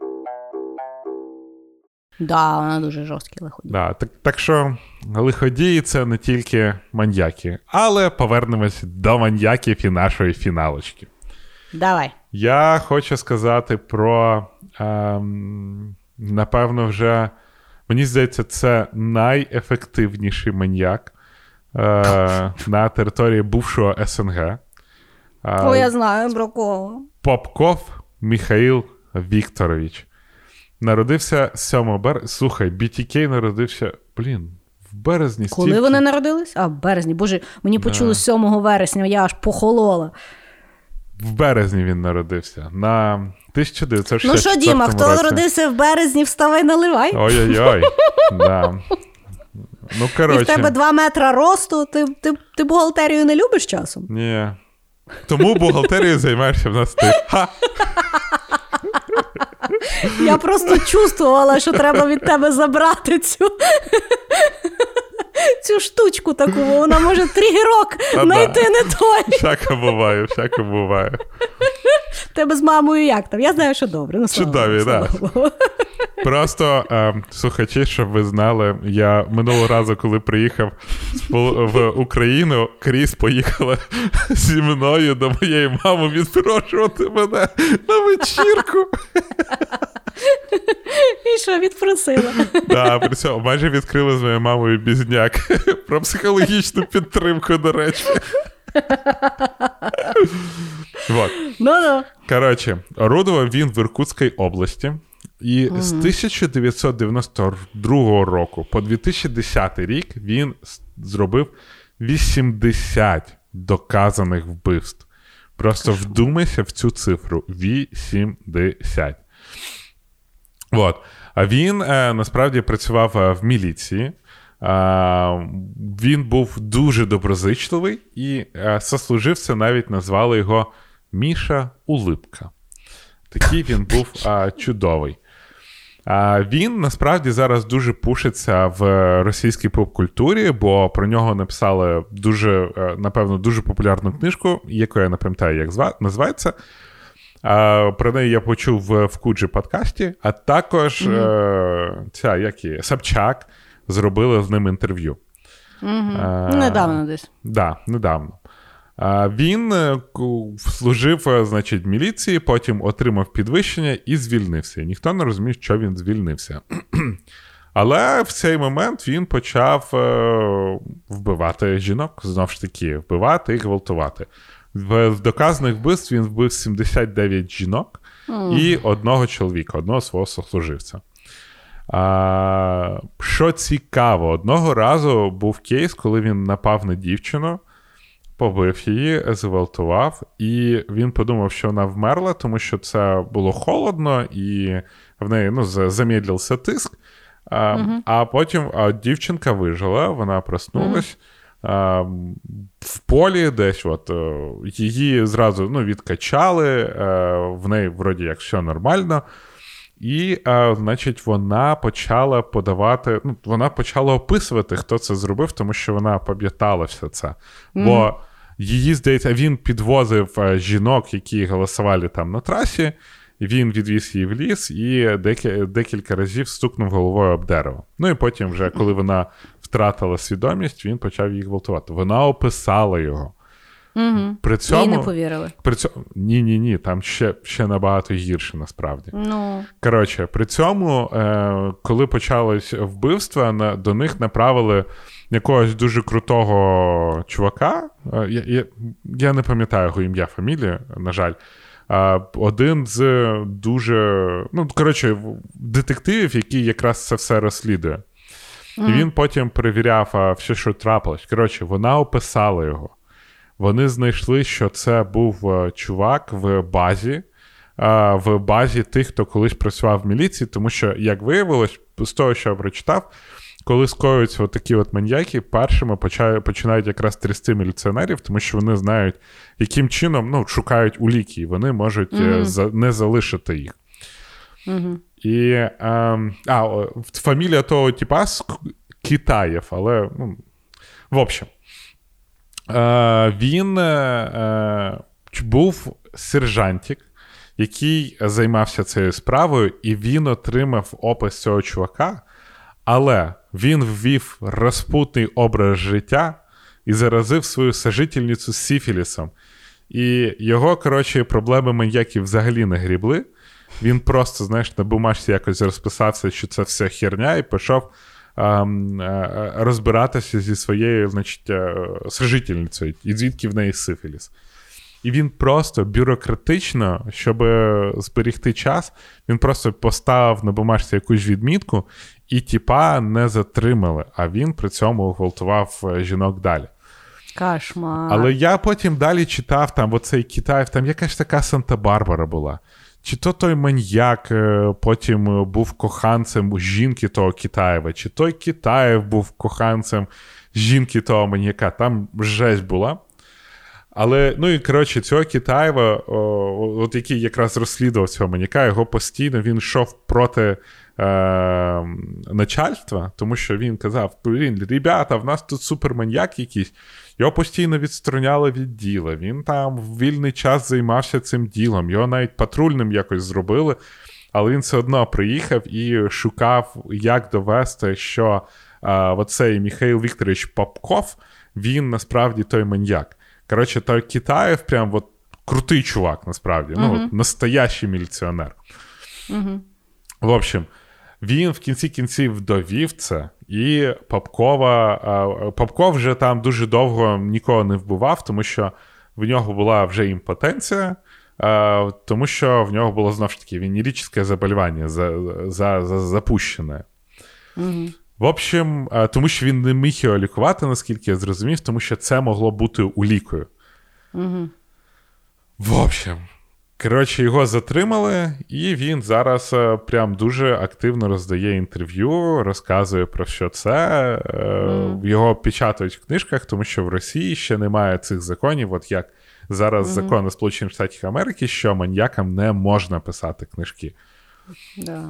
Вот. Ну, це ж, власне, ж і критикували якби Собчак за те, що вона дала йому да. таку платформу. Е, І тут теж насправді ну, е, дуальна штука. Звісно, що я вважаю, що потрібно е, платформу доволі цензурувати в форматі не робити з нього якби. Ідола. Ну, я, Ідола, якби героя, тому що знову ж таки різні люди по-різному сприймають цю інформацію. Вона старалася бути максимальним журналістом, що теж я вважаю круто, тому що вона не заангажовано старалася давати, ну тобто його все-таки розпитати. Я думаю, що правда має бути десь посередині, не потрібно за, ну, замовчувати ті е, злочини, угу. тому що люди дійсно мають зрозуміти, що маніяки вони дуже посередньо виглядають, і людина ніколи не знає, який може бути маніяк. І ну, тобто, я переконана, що дітей потрібно вчити бути дуже на сильному стрьомі. Я теж не знаю, чи я була правильно навчена, але я була навчена. Якщо до мене на вулиці підходить люба людина, яку я не знаю, я мала кверещати як сирена. Ні до кого не йти. Що би мені не казали, що там мене мама чекає, тато мене чекає, ляльку мені дали чи ще щось. Для мене це були сигнали верещати на всю глотку. Один раз до мене підійшла татин якийсь знайомий на вулиці, я була, ну, я на тата схожа. І підійшов, і якби знав, що я Христина, і там хотів зі мною привітатися, то я на нього почала верещати. І мене мама похвалила. Я вважаю заслужено. Тому що не треба сідати до людей, підвозити. Ну, Взагалі, треба дбати за свою безпеку. Сраку Uber і Блаблакар, да? Блаблакар це взагалі, ну. Я, я не знаю, раз... як цей сервіс як цей сервіс існує. Стільки взагалі непонятних різних випадків. Я один раз їхав блаблакаром і думаю, бляха. Типа, вся, ну, вся Там ж була ця історія, що якусь людину вбили. Так, да, вбили чувака.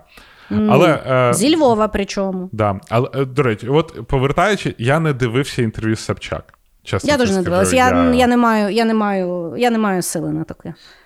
Uh, і от е, хрен знає, мені здається, що це ж все знаєш, ще так подається. Всі ж за лайки і за перегляди, тому uh-huh. всі роблять цікаво. І він ну, він відомий. Да? Ми з тобою про нього не знали, да. але ми чули, що про нього інтерв'ю є. Причому, я просто я... бачила в інстаграмі, як різні мамочки виставляли, що як то так, він говорить, його треба вбити. Е, ну, ну але люди про нього говорять. І ти знаєш, да. що дуже багато людей на угу. все погодяться раді слави.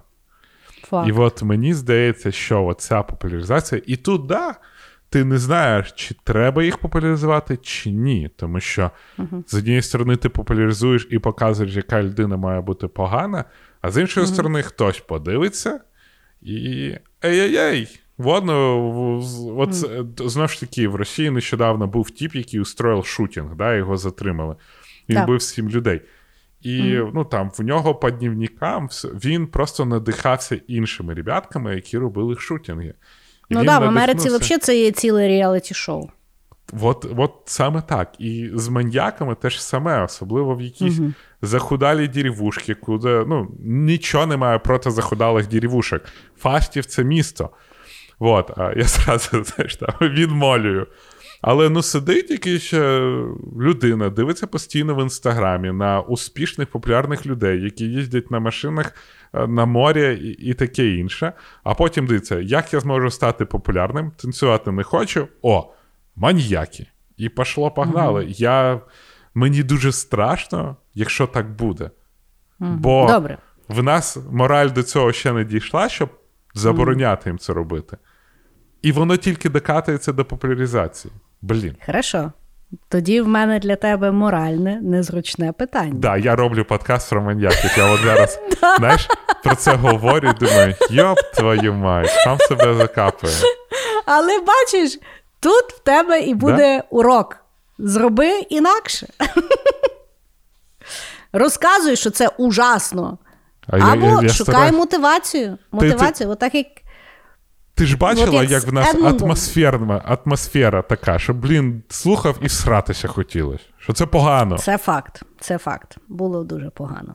Хорошо, я знала, що відповідальність на мені зробити пом'якшення виходу з цього важкого епізоду. Не буду жартувати нас тут навколо того. Так от, я розкажу про мужчину, який, можливо, потенційно стане маніяком.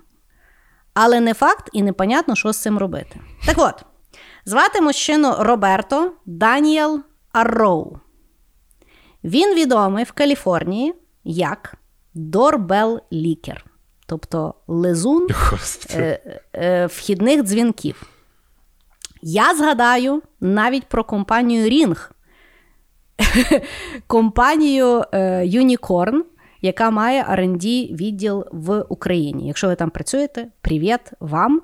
Е, ваша інновація дозволила зловити цього можливо маніяка. Значить, в чому історія? 2019 рік е, Сільвія Данган і її чоловік купляють собі е, дзвінок Рінг. Що таке Рінг? Це є вхідний дзвінок, в якому є вбудована камера. І, відповідно, е, дуже класно спостерігати за тим, хто приходить до вас додому і що взагалі вони біля, вашими, біля ваших дверей роблять. В Америці це ще зручно, тому що так можна ще й доставку е, моніторити. Так от, у 2019 році вони купляють той дзвіночок, і щось їх немає вдома.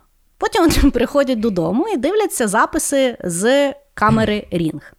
І оскільки той дзвінок Рінг є додатковий, в них ще далі е, висів їхній такий старий дзвінок дверний, ну такий, який випуклий. Значить, дивляться вони на запис, і ввечері приходить мужчина під двері і починає лизати дверний дзвінок. Більше того, він його лизав три години.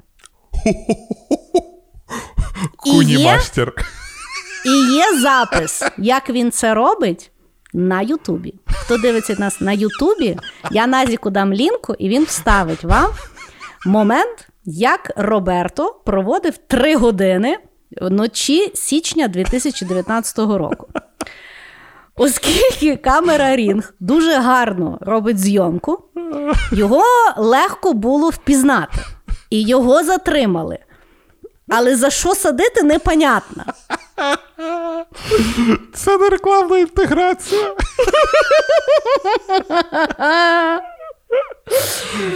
Тому от так. От така от в мене історія лиходія, який робив лиху вещь, А, бо ще, бо, ще добавочку тобі дам. Але жінка була ніч- задоволена, да? Ні, в ту ніч Сільвії з чоловіком не було в, в хаті, але в той час в хаті спало двоє дітей. А Роберто стояв і лизав двірний дзвіночок. Боже. Три години, Діма, він то робив. Ой-ой-ой. Що ти робив три години в своїй житті? Поста... Ну, мене я б змучилась від любої активності. Та стопудово, ти при чому? А він стояв і лизав. Блядь. І погодься, поліція розуміє, що ну до чогось іде, але взяти нема за що. Да. І ресурсів ж нема, ну що за ним будеш? Все життя дивитися, що він там до чого його доведе, то лизання. Може, стану успішним, я не знаю. От така от в мене фіналочка О, того знаєш, я, я, я додам просто. Добре вже. Якщо пішло, так пішло. Знаєш? На Ютубі в якийсь момент е, стали популярні відоси, які називаються Жизнь під'їзда. Я не знаю, в, в українській інтерпретації я Не не, знаю. знайшов. Не бачила. Але ну, знаєш, мені, будь в ласка. під'їздах завжди ставлять камери якісь. Ну, в дуже багатьох зараз. І там постійно знімають, там, от я. Я пам'ятаю, як зараз. Я, коротше, два відео. Одне відео, там просто сім'я зверху жила, яка ненавидила цю камеру постійно, і там все время жіночка, яка її там то закрасить питається, то бабулька якась стукає по ній, то ще якась штука. Так. Причому це, знаєш, от, е, під'їзди такі, типа, в, в людському муравейнику, знаєш, така, типа, Мгм. дуже старі Да-да-да. дома, не дуже старі дома, от е, хрущовки. Багатоповерхові. Да, і там чомусь от завжди воно якось так депресивно жити, бо там якісь такі люди жахливі живуть, бо таке прям, знаєш, місто заколдоване. І от одне відео це про те, що там постійно або п'яні люди падають з, лісниці, або от хтось питається цю камеру збити. А інше є е, відео, от, е, відеокамера, яка чомусь в якийсь кут, знаєш, дивиться там десь біля мусоропровода, і там постійно хтось або сить, або сре. Причому це роблять люди, які живуть в тому під'їзді. Ну, типа, так. Ну, сходи вже собі в квартиру, але ні, от люди йдуть туди і от просто роблять жахливі, ну, ну як жахливі, ну природні речі, знаєш. І вони ще Але доволі темні. але доволі темні, справді.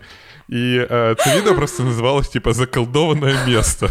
Там постійно, знаєш, і стар. Це як знаєш, це як теорія розбитих вікон. Там вже насрано, ну і душі я посру.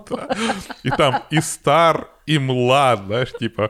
Причому, що дуже дивно, що там люди спускаються, двоє стоять, один просто десь вікно дивиться, а один сре. А потім вони разом ідуть додому. І ти, типа, Тобі скажу. от, от, от, знаєш, от, от з тими маньяками трошки зрозуміло, типа, проблеми з матір'ю. А от ті лиходії, якого хера сруть в тому кутку. Я тобі скажу так. В мене один раз в нашому під'їзді, в нас типу під'їзд на домофоні, всі діла. Один раз зимою якась тварь, бо було видно, от якось по какашкам видно, що це людські. І по тим якось було видно, що це мужські людські какашки. Кріс Косик. на першому поверсі. почекай, Кріс Косик. Криміналіст. Тікаловєт. Ну, я такий Знаєш, легкий, к- легкий криміналіст. Знаєш, типа, о, по цим какашкам видно, це був чоловік, видно, що людські, і виглядає серотоніну так, в нього мало. Серотоніну мало. Мало. І виглядає, що з кальцієм також проблеми. А ще він рагуль. так от, цей рагуль зимою насрав нам на першому поверсі. І причому скотина зайшов в під'їзд, піднявся так ще по сходам, бо там є такий придбанник, а потім вже починається під'їзд. Значить, він от прямо в під'їзд на самому видному місці сів і насрав. І зранку, значить, е, в під'їзді було е, ну, е, ціле засідання, тому що хтось насрав, а це ж має хтось прибрати. А скільки би ми не платили ЖЕКу, він приходить там раз в два місяці. Знаєш? Ну і відповідно мені, звісно, дуже прикро, але завжди це діло падає людям, які живуть на першому поверсі. Але ну коротше, вони то все прибрали. Е, Всі якби сказали, що треба там або двері, хто не закрив. Ну, коротше. Е, І тут я, якби знаєш, е, задумалась. Мій Саня такий зразу: Пляха-муха! От якби я що, що він типу шкодував, що він не зайшов тоді, коли той срав, бо він би йому накастеляв. А я задумалася, що Блін, слава Богу, що я не зайшла. Бо якби я зайшла і я побачила, що хтось срає, я б, напевно, тікала з свого ж під'їзду далі, ніж ви бачили. Ну, що би я би почала би його в сраку копати, поки він срає, чи що? Ну, розумієш? Знаєш? От це є, це є, це є дуже ужасні лиходії. Та, я от читав коментарі, пам'ятаєш, я тобі якось сказав, що ми в якомусь подкасті, в подкасті про те, що бісить, я розказував, як я погрожував сім'ї в кінотеатрі. Мене, коротше, там заплівали за те, що я гівно, за те, що я, типа, нариваюсь на людей і так далі. От я так. от думаю, якщо б я тобі розказав історію, що я заходжу так. в під'їзд, і хтось среє, я даю капеняк тій людині, мене ж теж, напевно, би заплівало, тому що ну спочатку треба зробити людині зауваження, що не можна срати в під'їзді. От От от бачиш, не можна так зараз в цьому ні, світі. Якщо ні. людина я думаю, в під'їзді... Я думаю, тут толерантність має закінчуватися. Типа, коли сре, то. Коли Що? сре в під'їзді, людина, яка не живе в тому під'їзді. А якщо живе, хай прибирає. Ну, тобто, в принципі, розумієш, якщо б це був мій сусід, і в нього є така штука, що на повний місяць він має посрати. Е, в нас в передбанніку. Я, в принципі, би могла би жити з тою інформацією, але просто ми би знали, кому дзвонити, щоб він то прибирав. Ну, розумієш? Але люди, які стирають на своєму під'їзді, тут якби вже немає толерантності. Знаєш, коти іноді сруть на е, видному місці для того, щоб показати, що це їх територія. Я просто щось уявив, що два сусіда борються за придбанник, то один насре, то інший. Такі лиходії. Все, закругляємося. Ми муси, ми мусимо вийти на говно, звісно, вже в другому епізоді, але що ви хочете від подкасту, який називається Shit I know. Да. Як бачите, спочатку почали за вбивства, закінчили за гівно. Бо все лиходійство і за серотоніна. Ми про це вже знали. А щоб був серотонін, срайте. Так от, наші улюблені слухачі. Дякуємо, що пробули з нами в цьому дивному складному подкасті, е, який, як зазвичай, завершився ржачем. Але дякуємо, що досі впускаєте нас в свої вушка. Дякуємо, що підтримуєте нас і залишаєтесь з нами, відмічаєте в сторі і знаєте кучу різних речей разом з нами. І да, не забудьте подивитися і підписатися на наш новий подкаст, який називається Леходії. А так, дякуємо, що ви є з нами. Pra cá, pra cá? Sim, pra cá.